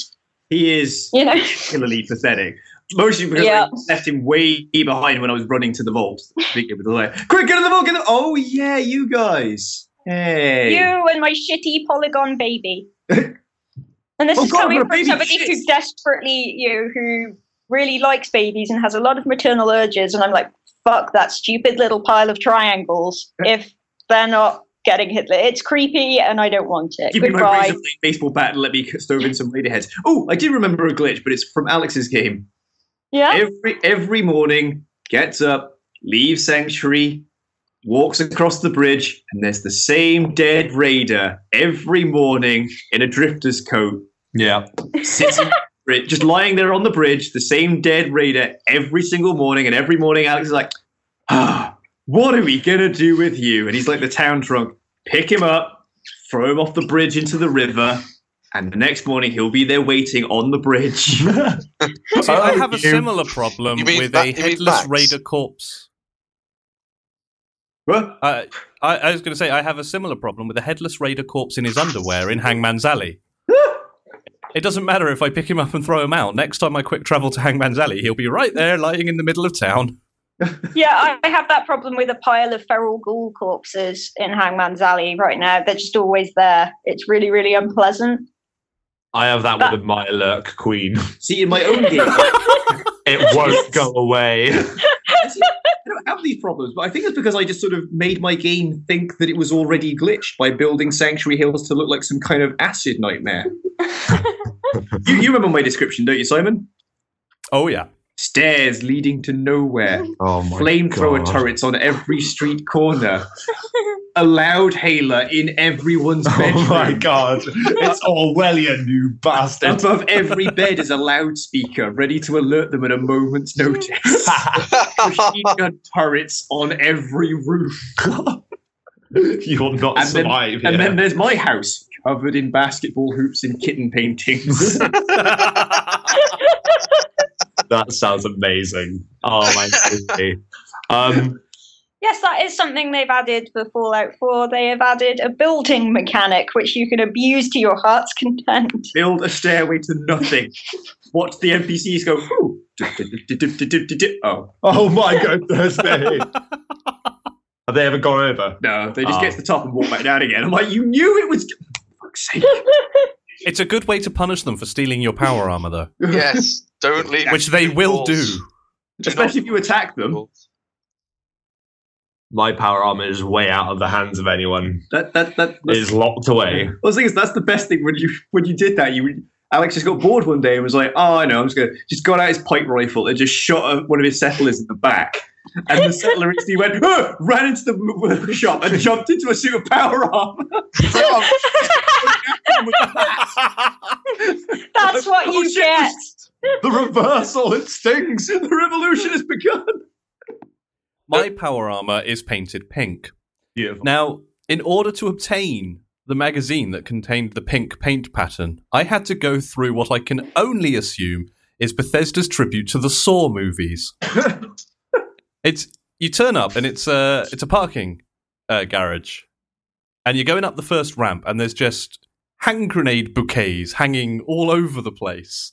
You have to uh, unpick them. Then there's a maze with misdirecting signs and there's bathroom scales that may or may not be wired up to traps all over the place. And then you come to your first choice two cages, each with a button outside the locked door, each with a crate of loot in, each with a flamer aimed at the crate. To open the door of one, you set off the flamer in the other and destroy that loot. Make your choice. And then there's the three doors, where you also, again, pick your choice. And it's just a weird room of traps and predicaments. And I, it was horrible, but I got pink paint, so it was worth it. And at the very end of it, a voice going, "Oh, Batman, you're a dumbass." um. Oh, I'm trying. What was the? Speaking of, I'm dressed as a 1960s superhero who appeared on television. The Hulk. No, no, no, like in the Fallout universe. Oh, okay. Oh, yeah. It's really cool. the Silver Shroud. That's the one. reference to the Grey Ghost. yeah, man. The Grey Ghost. Um, Did you read the logs in there by any chance about Oh yeah. the difficulties on working on the set and stuff? I was, Yeah. Oh, it's so cool. Oh god, all the stuff from the writers. Yeah, the writers. How writers. This is terrible the movie TV. was going to be. Yeah. Yeah. This is only My, TV. my Oh, favorite thing about the Silver Shroud quest was realizing that my character had more in common with ghouls than people. because we just sat there and reminisced about the Silver Shroud because we both used to watch it when we were younger. And But you don't like, even watch it. It's a radio play. That's how retro styled it yeah, is. yeah, that's right, yeah. And uh, he's like, wait, you listen to the Silver Shroud? How? it's not on anymore. And you're like, I, I listened to it when it first aired. And it's like, that's 200 years ago. I know. And I was just sat there nostalging with a ghoul going, I remember when. Oh, that's really lovely. I There's like some that. beautiful bits in this. See, ghouls are good people. Ghouls are good, the best people to Mm. hang around with. And I think they've And been not done Yeah. really well in this as well. They I've look got- better in this one. I've got all the silver Okay. shra- uh, silver Oh, shroud okay. stuff, but I haven't got the quests involved. I also You love can't get this. Okay, yeah. Yeah, you can. You just go to Hubris Comics and nick it. Yeah, I was, that's Yeah, what I was just go in, do. that's what I do. Yeah. Well, I went, I went, I went to Hubris Comics uh, because I got sent there by, uh, what was it Knight Reyes? Or it was. Uh, Night Rays, yeah. Yeah, because he gave me a mission to clear out all the ghouls there. Ah, you're doing the Brotherhood stuff. Yes. Yeah, we know. See, I never that. signed on to the Brotherhood. Ah, Neither On have I. my account of I first hate character. the Brotherhood. I spat in his face. I didn't because he was bigger than me. But I spat in his face and ran away. Like, I'm not But stupid. I did, I did turn on a giant rocket and blasted him, so that was something. but he Like, was my fine, reaction- frustratingly. I, I waited for to the Brotherhood of moment. Steel in this one was so mixed because my first encounter with them was at the uh, Cambridge Police Station, Yeah. where Yeah, you've same. got a squad who, the more you read up on their logs, the more you realize this is an incompetent lot. Yeah. Like th- there is a little note in there by by Paladin Danse, their leader, going, "This is the second retreat I've had to order since we arrived, and the third casualty." And it's like, dude, fucking hell, you're in power armor. What's going wrong? So I was like, oh god, the Brotherhood are a bit of a joke in this one. Now, have we all triggered the moment that makes the Brotherhood proper arrive? I haven't. Is it No. to do with something up? Oh, to say Oh, that. yes. It is I to take do with zeppelins. I have taken to stalking Brotherhood members whenever I see them in fights with Raiders or Super Mutants, so that when they inevitably, because they only send two at a time against crowds of Super Mutants, so when they event- inevitably die, I could steal all their power armor and make the ultimate suit. It's a good strategy. yeah. But The thing this is- is another thing that's come on in the Fallout universe. Is in Fallout 3, the Brotherhood were quite a friendly, touchy feely group. Whereas in the original Fallouts, they were not.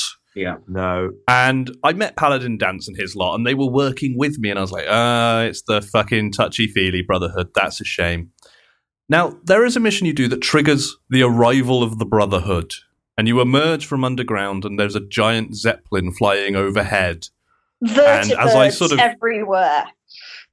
as I ran along under it, going, "Holy shit! Holy shit! What is going on?" It dropped a vertibird that just dropped a platoon in power armor on a super mutant stronghold, and it kicked off in an epic battle that I was way not leveled for.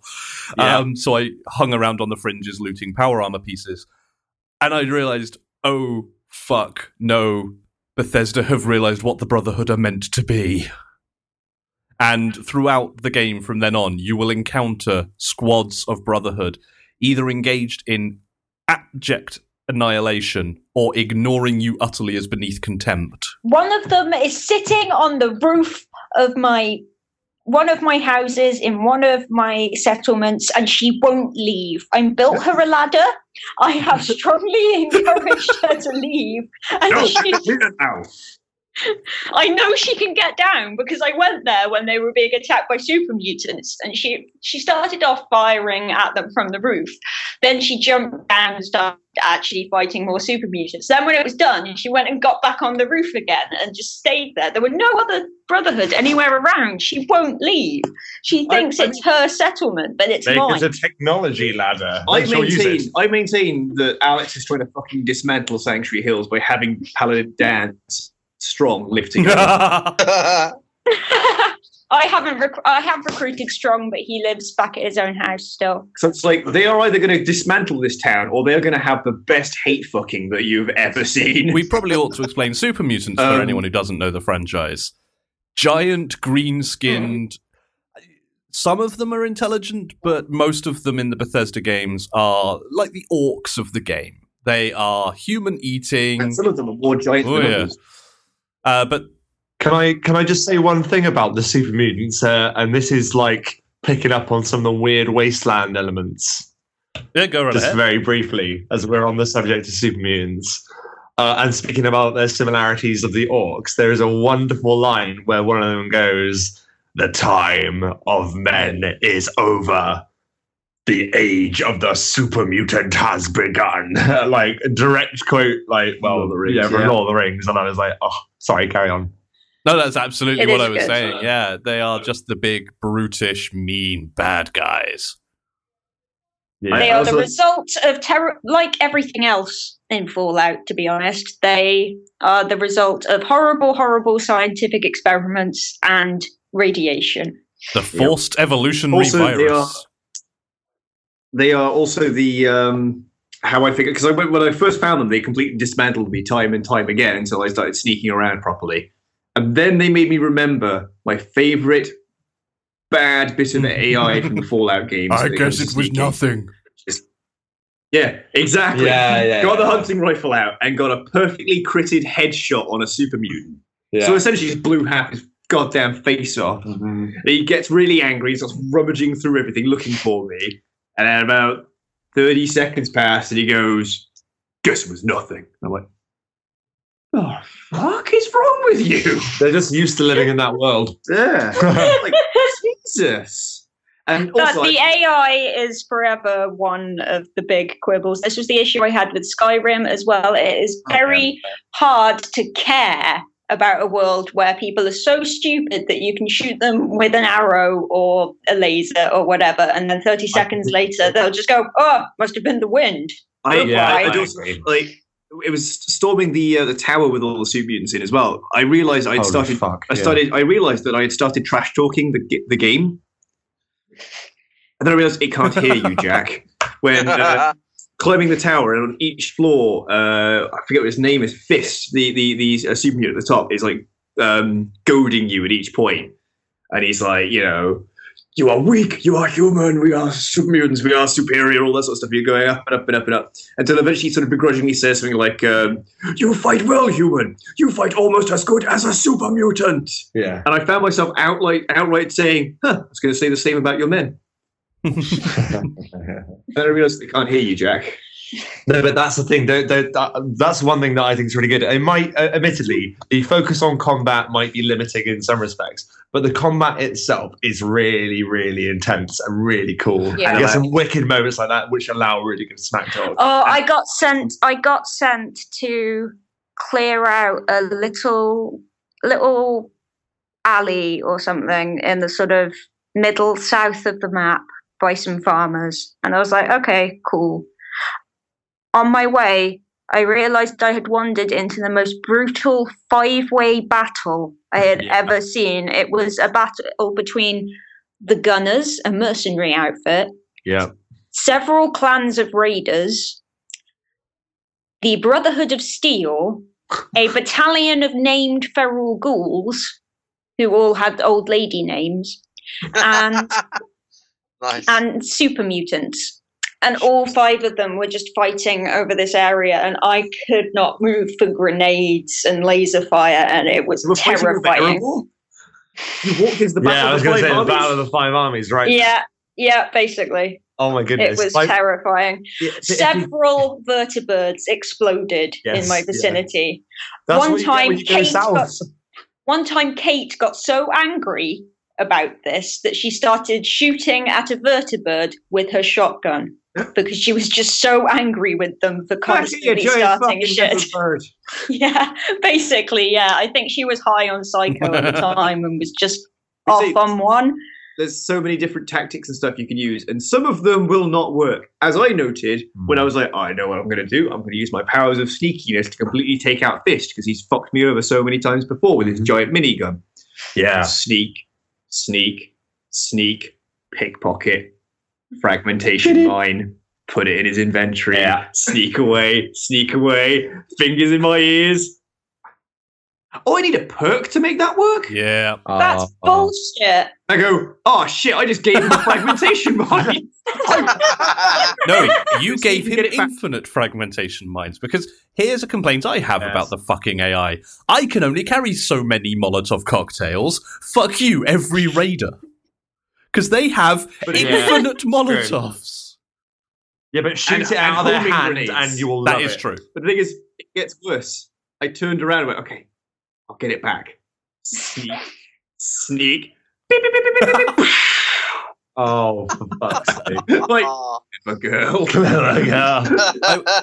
the companions are, are as always with Bethesda games kind of problematic because the issue with Bethesda games is as someone else I can't remember who put it that the writing is as you know broad as an ocean but about as deep as a puddle and the Mm. companions all feel to me like these cardboard cutout people like initially I wasn't even going to romance any of them because I was like, no, you're horrible little cardboard cutout people who I don't care about.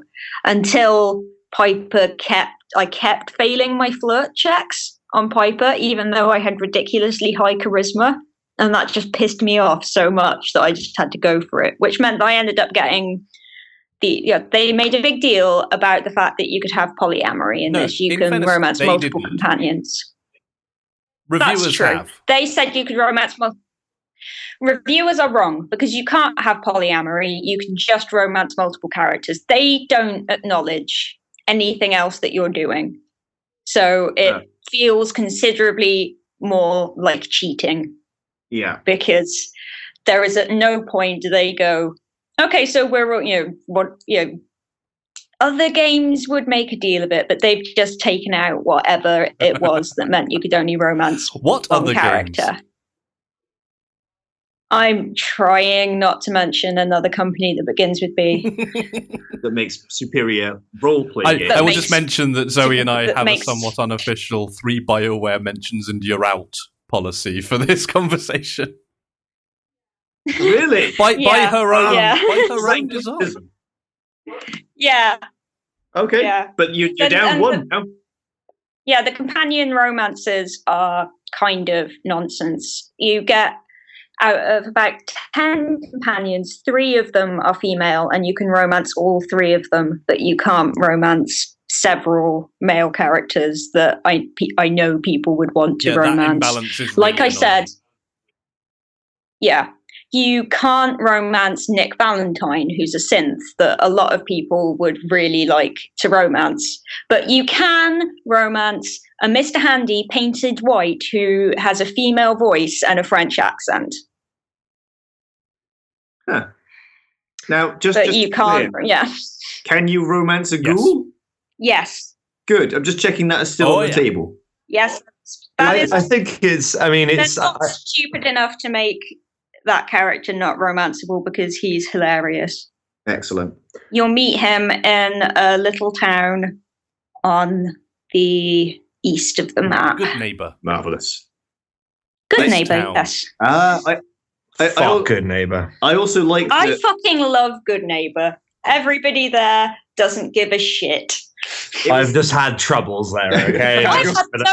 I've had no trouble there because I just get on with ghouls. Ghouls are ghouls. I, I have one issue Girls- with Goodneighbor. They're fine. I have no problem with Hells ghouls. yeah, they're fine. No problem with Yeah, ghouls. there's, there is one issue with Goodneighbor. Our, our issues true. are probably ah. different. My Yeah. my issue with Goodneighbor is that it, it does reveal the somewhat shallow writing of Fallout. In that when you first arrive at Goodneighbor, because it's a bit sort of frontier, not quite mafia, but it's a tough town. So a guy tries to It was shake you founded- down. It was founded by criminals who got exiled from Yeah. Diamond City. And Yeah. a guy tries to shake you down on your way in, you know, try and uh, do some insurance, inverted commas, scheme on you. Um, now, that was fine the first time I turned up at Goodneighbor, because there I was. I was, you know, a, a vault dweller with a thousand yard stare, very confused by the world I was in. Second time, I trumped in in my power armor.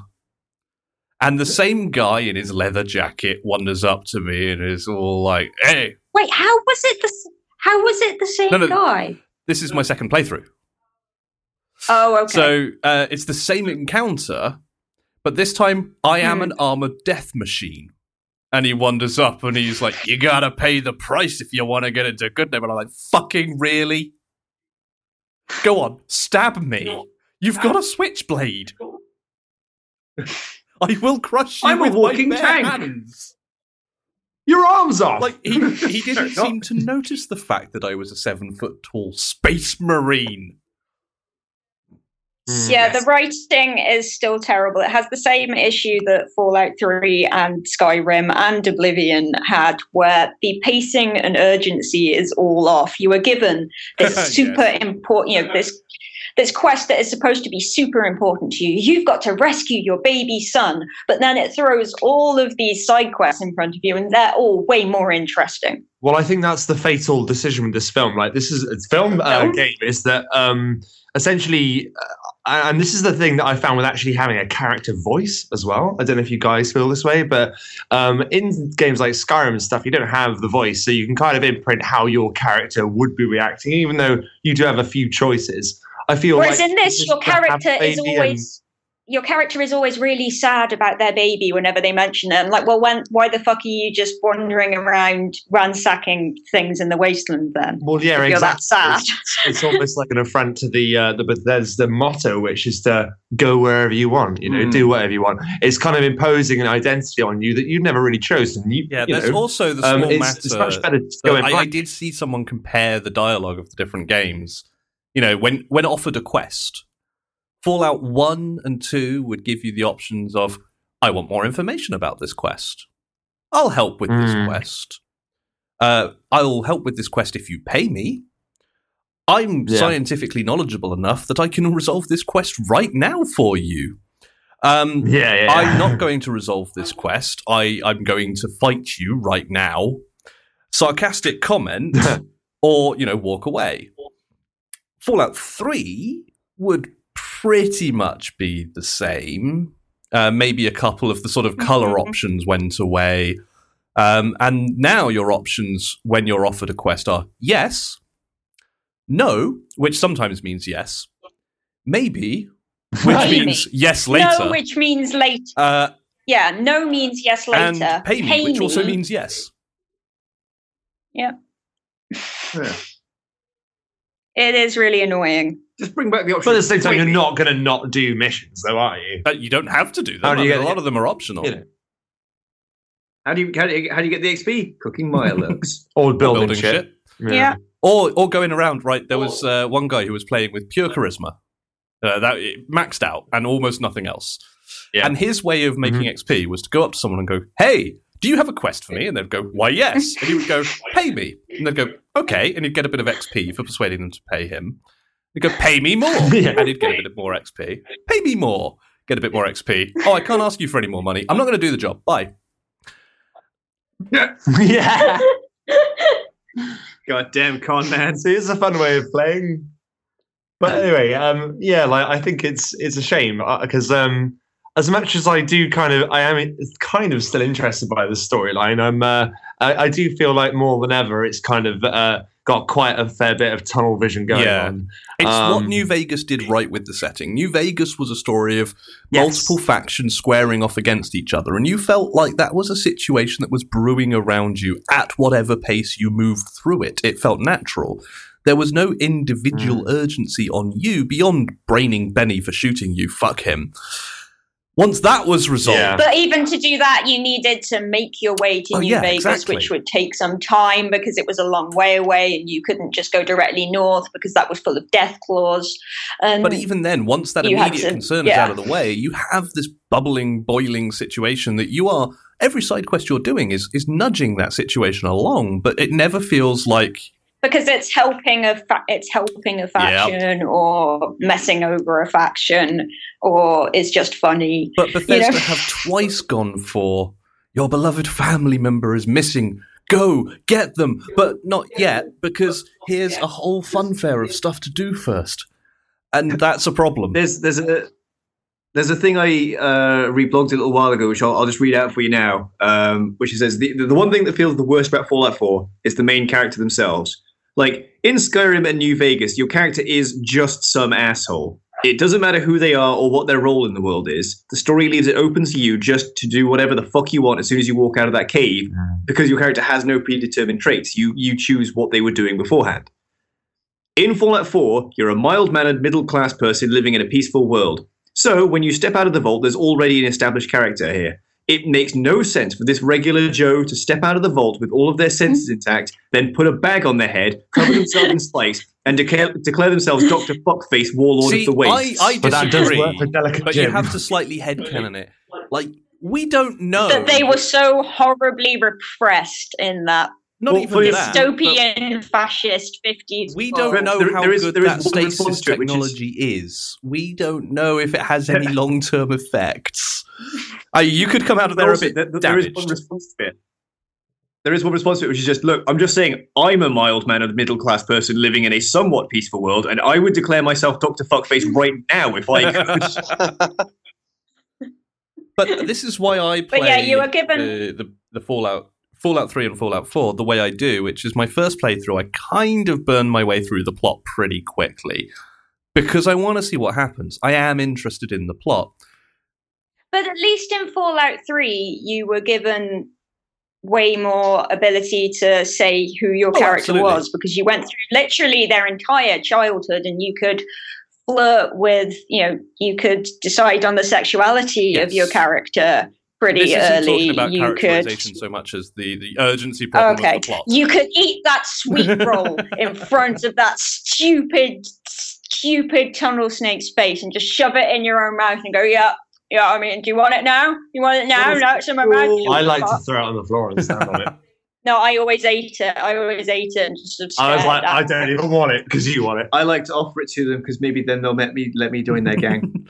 But in terms of the, the agency of the narrative, my first playthrough, I have both the character's urgency and my own curiosity. I, I genuinely want to see how the plot plays out. So I'll, I'll rush through it. And I've done that. I know how it ends. I literally don't care at this point, I think, is and this the is problem. the thing.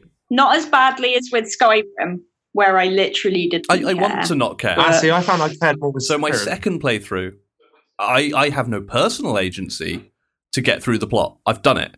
So now I can really settle in and just pick a direction and walk until I find a landmark and do whatever the fuck I want. Uh, The character urgency doesn't bother me at all. It's my own curiosity that gets in my way. See, it's I have literally the opposite problem because the plot isn't great consistently with Bethesda games. I have no person, no particular personal agency. Like, literally, the only urgency I can drum up is the in character one, which I guess was the issue with Skyrim, especially. Although with Oblivion, it was trying to give me as much character urgency as possible by throwing Oblivion gates everywhere, and I just started ignoring them out of spite. So I yeah, don't really see, know. I don't have Yeah. any particular drive to get through the plots of Elder Scrolls games in the same way. Uh, Bethesda's Fallout games have both hit me with an urge to finish the plot for two different reasons. Fallout 3 was the first new Fallout in years and years and years, and I wanted to play Fallout, and I wanted a Fallout story. Um, now, Fallout 4's drive for me comes from Fallout 3, which is in Fallout 3, there is a side mission called The Replicated Man, wherein you learn of the railroad and synths and the Institute, this shadowy technological organization based in the Commonwealth of Massachusetts that makes artificial Bastard. people, and the railroad that helps them to freedom. And when they announced that Fallout 4 was going to be set in Boston, I was like, the Institute. Yes, I want to know more. Which, which is no longer allowed to be called the Massachusetts Institute of Technology like it was previously. No, it's now the Commonwealth Institute of Technology because in Fallout 4 universe, the Commonwealth of Massachusetts was renamed simply the Commonwealth. Oh. Whereas in New Vegas, the Massachusetts Ins- the Massachusetts MIT. Institute of Technology (MIT), yes, went to live in a giant canyon and turned into crazy brains in jars, which was a much preferable situation Big because then I because then I got to set two light switches against each other in a battle for my affection. Now, the Institute actually are really interesting in Fallout 4 because they represent a real departure in tone from the Fallout games. Fallout games are very much based on retro futurism. There is the sort of future that the 50s and 60s envisioned was the sort of state of the world when the bombs dropped. So cars have massive fins and everything is greasers and leather jackets and um, but the music is oddly more sort of 40s and 50s feeling. We even, even go back to the Oh, yeah. and stuff with the, the Xbox. Um, but the Institute are high tech. They are robots. They are replicants. They are, you know, advanced fusion rifles. And I really like that being in the middle of my Fallout game because it is a sci fi setting.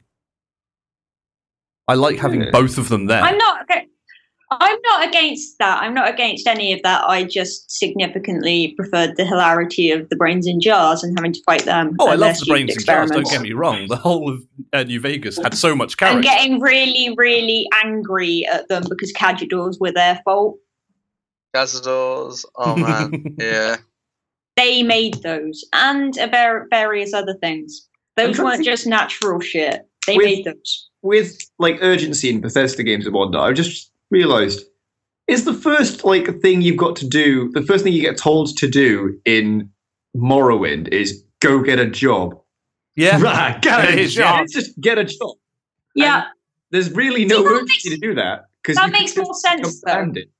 yeah. Yeah, that makes sense. That's a really good first objective. It's like how in Dragon Age 2, your the main plot is continue to try and survive while people are doing stupid shit around you. Why are they doing this? You just want to make some money and hang out with your Well, friends. Why are they here? was I love that. Dragon Age, Dragon Age 2 had those. Uh, Dragon Age 2 had those moments where you'd go up to people at the beginning part of the game and be like, hey, do you have any jobs you want me to go and do? Like, you know, the whole Mm, give me a yeah, question. yeah, yeah, yeah. And there were certain people who just go, no, No, go away. You leave me alone. Refugee. There's the one that's similar in The Witcher, actually. Yeah. Um, one of the most re- re- the recent Witcher game. Um, this guy is like, oh, oh, you know, I've um, I've lost my ring. It's a precious ring, and I don't know where I'm going to find it. You go, I, you know, I, I, I could help you find that. They're like, no, it's my own business. I'll sort it out myself. Mind your own business. And they walk away. I was like, See, oh, Morrowind was ingenious because there was no urgency to the plot. You could play a really long time before you discovered there was a plot. And yes. As I found out. 'cause I As I found because I out. still and when you plot. encounter the plot, it feels like just another side quest because it's full of little groups and factions who have a series of missions for you and interconnecting missions. So you can do, go and do all these side plots and think, oh, this is a really fun game. It's just a sandbox with with just stuff to discover and different people to help. And then one of these quests just leads to another quest, to another quest, to another quest, and you think, wow, this is this is a long chain of quests. And then suddenly you're in the plot and you don't even realize it. Suddenly, well, that's, suddenly that's the, Jesus. yeah, that's the beauty of it, really. Like um, the strength of Bethesda is where you have your own sort of like Iliad going on. You, you're not, you're just the hero at the center of loads of different stories. You know, where where your hero once comes across this situation or this situation, um, like Greek mythology or Quantum Leap. Or Mad Max. What do you mean, or? oh Mad Max, exactly. Like it's just a really good like um sort of template for like a to- sandbox game. You just Bringing it back to wandering post-apocalypse, Yeah. Yeah. Well, the two are very closely connected because you know you have the iconic image of Fallout is the lone wanderer in his vault suit, but with the leather armor strapped Mhm. over it, wandering down the, Yeah. the cracked road with the dog at his side. And the iconic And image of Mad Max is Max in his you know leather jacket and leather armor bolted over Mm. the top of it, walking down a cracked highway with his dog at his side, and it's a, it's a direct reference. You know, the two rift off each other. I will other. also point out that, as I remember it, the the, the shot of the, the the vault dweller with the dog was the one they used for the the uh, the news announcement that now companions were romanceable. It was no. Um, what it Damn. was is when you link something on Facebook, it will pick an image from the page, and that Oh. was unfortunately the one it chose when you linked that article. so it had a picture of the, vo- the lone wanderer with Dogmeat saying "companions romanceable," and it was like, oh no, no. No, no, no, no, no. Speaking of the uh, the first appearance where you meet your dog and when you're leaving the vault for the first time, though, uh, I'm sure we're all going to agree in saying if there's one thing that Bethesda always deliver on, and we sort of touched on it earlier, is the music. Like when you're stepping out of that vault for the first time, and there's the newly arranged Fallout theme that's playing as you emerge, blinking into the sun. It's gorgeous. Um, that whole beginning for me was was. I also like that whilst they've changed the intro so that it is now because you have a voiced protagonist, it is Nate Yeah. doing the war never changes. Yeah. They, they no, there is a Ron Perlman, Oh, which Yeah. is uh, when the TV starts to announce that the bombs are dropping.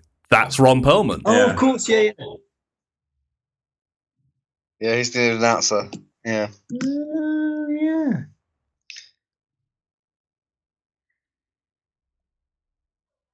I'm still kind of pissy about Nate doing the voiceover because it just further cements the idea that he's the correct main character. and he's not. Yeah, I'm never going to play as him. No, Now he's dead, and I don't care. but it's like you know, it's set up. And it's like the other partner carries the baby, the other partner gets shot, and it just really bugs me that that's always going to be the female character, who of course wasn't in the army. She's a lawyer, canonically, as her background. which makes her more badass for going around like blowing up raiders. Mm. Mhm. But there is a huge you know problem with the default in this game that it's something Bethesda have Yeah. never fallen victim to before. But as soon as they bring Yeah. a voiced protagonist, they have the default. You know what? Now that because I'd forgotten that she was a lawyer, I think from now on, whenever I blow anyone up with a with a rocket launcher or a rifle, I'm going to shout things like "Objection!" that does make it better. You know, it's why mine just asks obnoxious question after obnoxious question to everyone she meets. And but how can you be sure? there, there are some wonderful, wonderful moments of emergent gameplay, though, very true to Bethesda. Like there was one moment where I, I colossally fucked up and just laughed myself dead, which is you join quite early on, or are given the option to join quite early on, a group called the Minutemen. Um, it- based on the the Minutemen of history, they are you know the fast response group there to help at a minute's notice, and Liberty. Yes, very, very Boston, very Freedom Trail, rah. And they have an old stronghold called the Castle, uh, which Yeah. It's next. which you liberate, and and you can set it up as one of your settlements. You can you know build there, and in fact, you have to build That's certain good. things there. There is a whole mission I'm looking forward to about restoring the artillery. Now, once you've built a few artillery gun emplacements, it's a really cool feature, actually. You're given these signal flares, uh, well, smoke flares. Uh, you're given a flare gun earlier on to summon help, but now you're given these smoke grenades, and you throw them, and it calls down an artillery strike on that location. Very cool. As long as you're within range of artillery emplacements, which you can build in all your settlements now. And as part of the quest, once you've set them up, you're given the grenades and told, now we're going to test fire it, you know, just get our eye in. And it's so you can learn the mechanic. So you throw a smoke grenade in an abandoned house, blow it up. Cool. Awesome. So I did that and went on my merry way and did a couple of side quests. And I found myself on a rooftop about an hour later fighting some super mutants. And I instinctively chucked a grenade because I saw a couple of them hide behind the same bit of shelter. Except I hadn't re equipped my grenades. I was still holding the smoke hmm. grenades. And I was on a rooftop with nowhere to go. And suddenly I'd called down a Minuteman artillery attack on my location. Danger close, guys! and they bombed me to death. But at least as I died, I watched the super mutants run around in abject panic because they had nowhere to go either.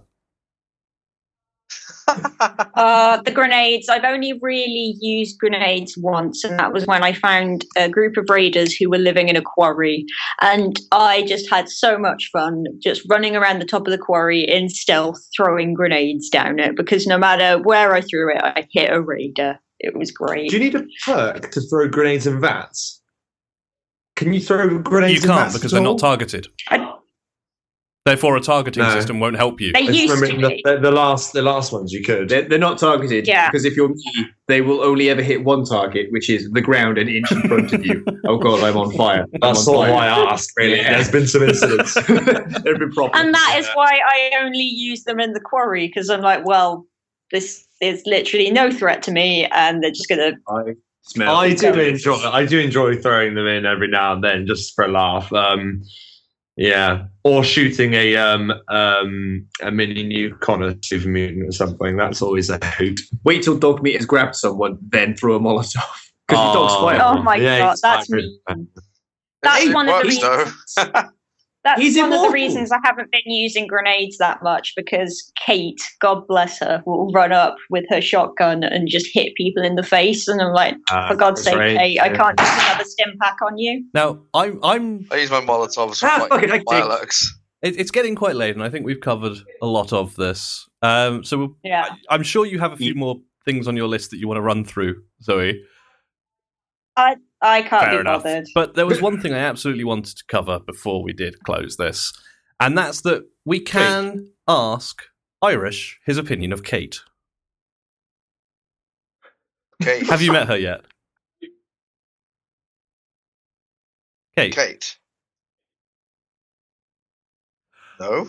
We'll have to wait for a later episode. Aw, She is the Irish companion, Oh. and Oh no, no, I've not met Kate. Because don't forget, I've not been uh, to Diamond City or that sort of area yet. uh, yes, I Ah, wanted yeah. your. I've been playing for 48 hours and not been to Diamond City. I, I do. When you've met her, please let us know so we can get your opinion on how Irish she is, or to be more precise, how Irish she is. Or you're Oh no! I gotta put, I gotta point out as well. I ha- I've seen Kate only through Alex's playthrough because like she's his girlfriend. Yeah, I've not seen Kate. but he's now also like flirting with Curie. So I'm like, you do realize your your girlfriend is an Irish pit fighter. Yes, she's a pit fighting, drug addled, angry I- Irish girl. Is This from- was why I romanced her after Piper because I figured Piper was going to be way more. Well, also the fact that whenever I said goodbye to Piper to pick up Kate or vice versa, Kate would say, "Ah, I wish we could make it a threesome," and Piper would go, "Never make it. Ha- it's never going to happen." So I'm like, okay, they already know the score. Okay, it's fine. Is, is she from the combat Yeah. zone? yes. Okay, I found the combat zone, but I haven't been. Right, go in there, yet, kill all so- the raiders, meet Kate, and let us know what you think. She's Will do. amazing. She's a busty, fraxly redhead. Don't go into the combat zone lightly, Irish. right, No. sold, sold. Straight to the combat zone. She then. is awesome, and she's also the source for one of my favourite mods so far. Uh, because, of course, it's a Bethesda game and there are mods. Um, which is she wears a sort of leather corset and leather jeans combo, which is, Right. in structure, not hugely dissimilar to what Harley wears in the Arkham games. Ah, so true, someone yeah. has cloned it and reskinned it as Harley's leathers. Uh, there's also the blonde Nice. pigtails available. And Quinn is one of the surnames that Co- uh, Codsworth recognizes. and you can also get a red baseball bat. awesome. And lots and lots of Red Sox underwear. That's moddable. Mm-hmm. oh yes, Red Sox. But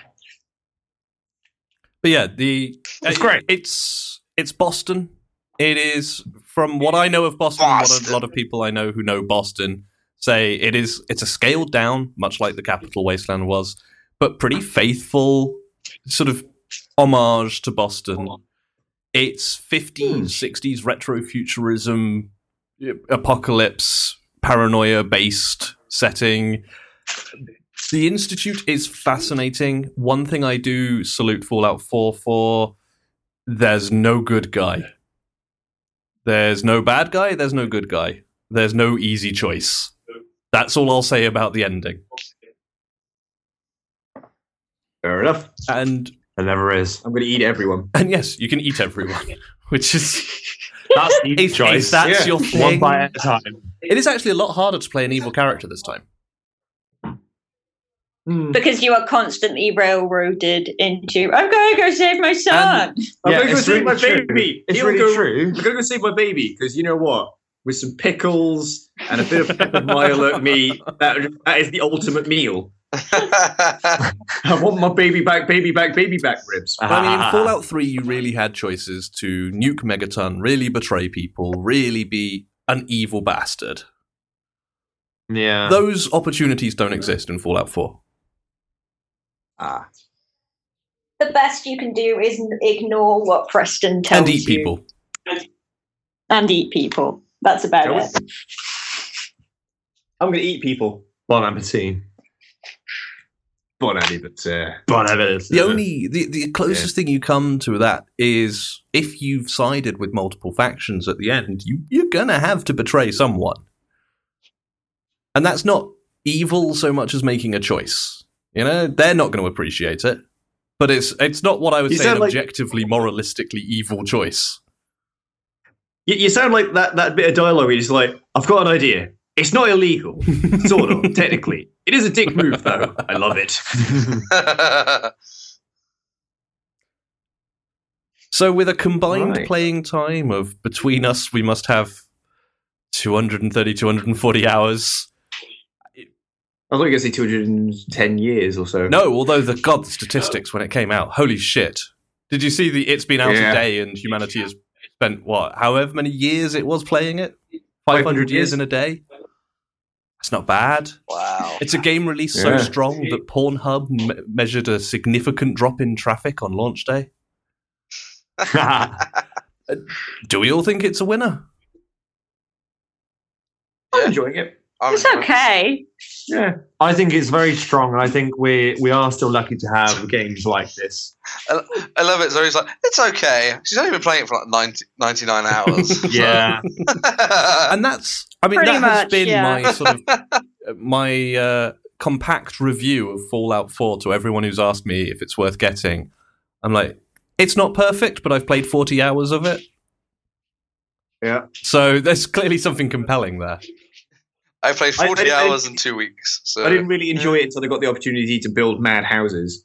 yeah. I think I think it's a slow build. I would gets there- really like a game that is just settlement management at this Yep. point. Oh yeah, There'll be more of that coming soon. Well, won't there? finish the Oh. slot and then keep playing after, and that's pretty much all that's left. So Yay!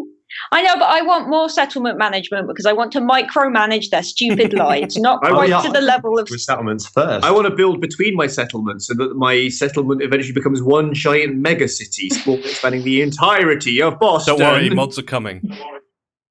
Yes, excellent. I I, am I the fully expect a build anywhere mod to come along really quickly. Yeah.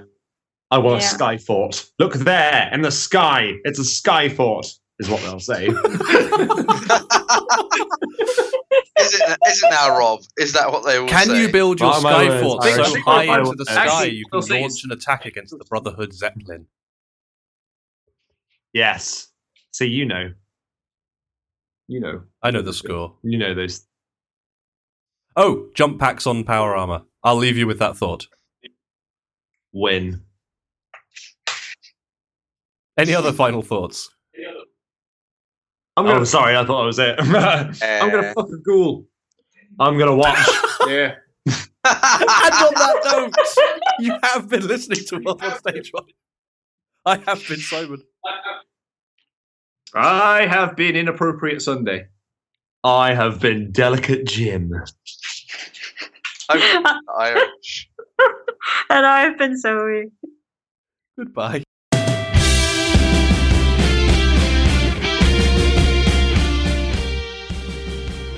You reckon you could get it in the nose hole? Maybe. I don't think I don't think he'll let you. Oh. To be honest, I think he has. Opinions. But no, I think he has a very strong will, and you're not going to be able to do anything he doesn't I'm, want hope- to oh, I'm hoping he's got a strong will. Oh, I forgot to, men- forgot to mention about the fucking monkeys. Oh, the fucking You can monkeys! fuck monkeys? Fucking I hate those monkeys! fucking oh my god, I hate them. Oh, we forgot to mention the teddy bears. It's too late. We'll do a second episode. Yes, we will.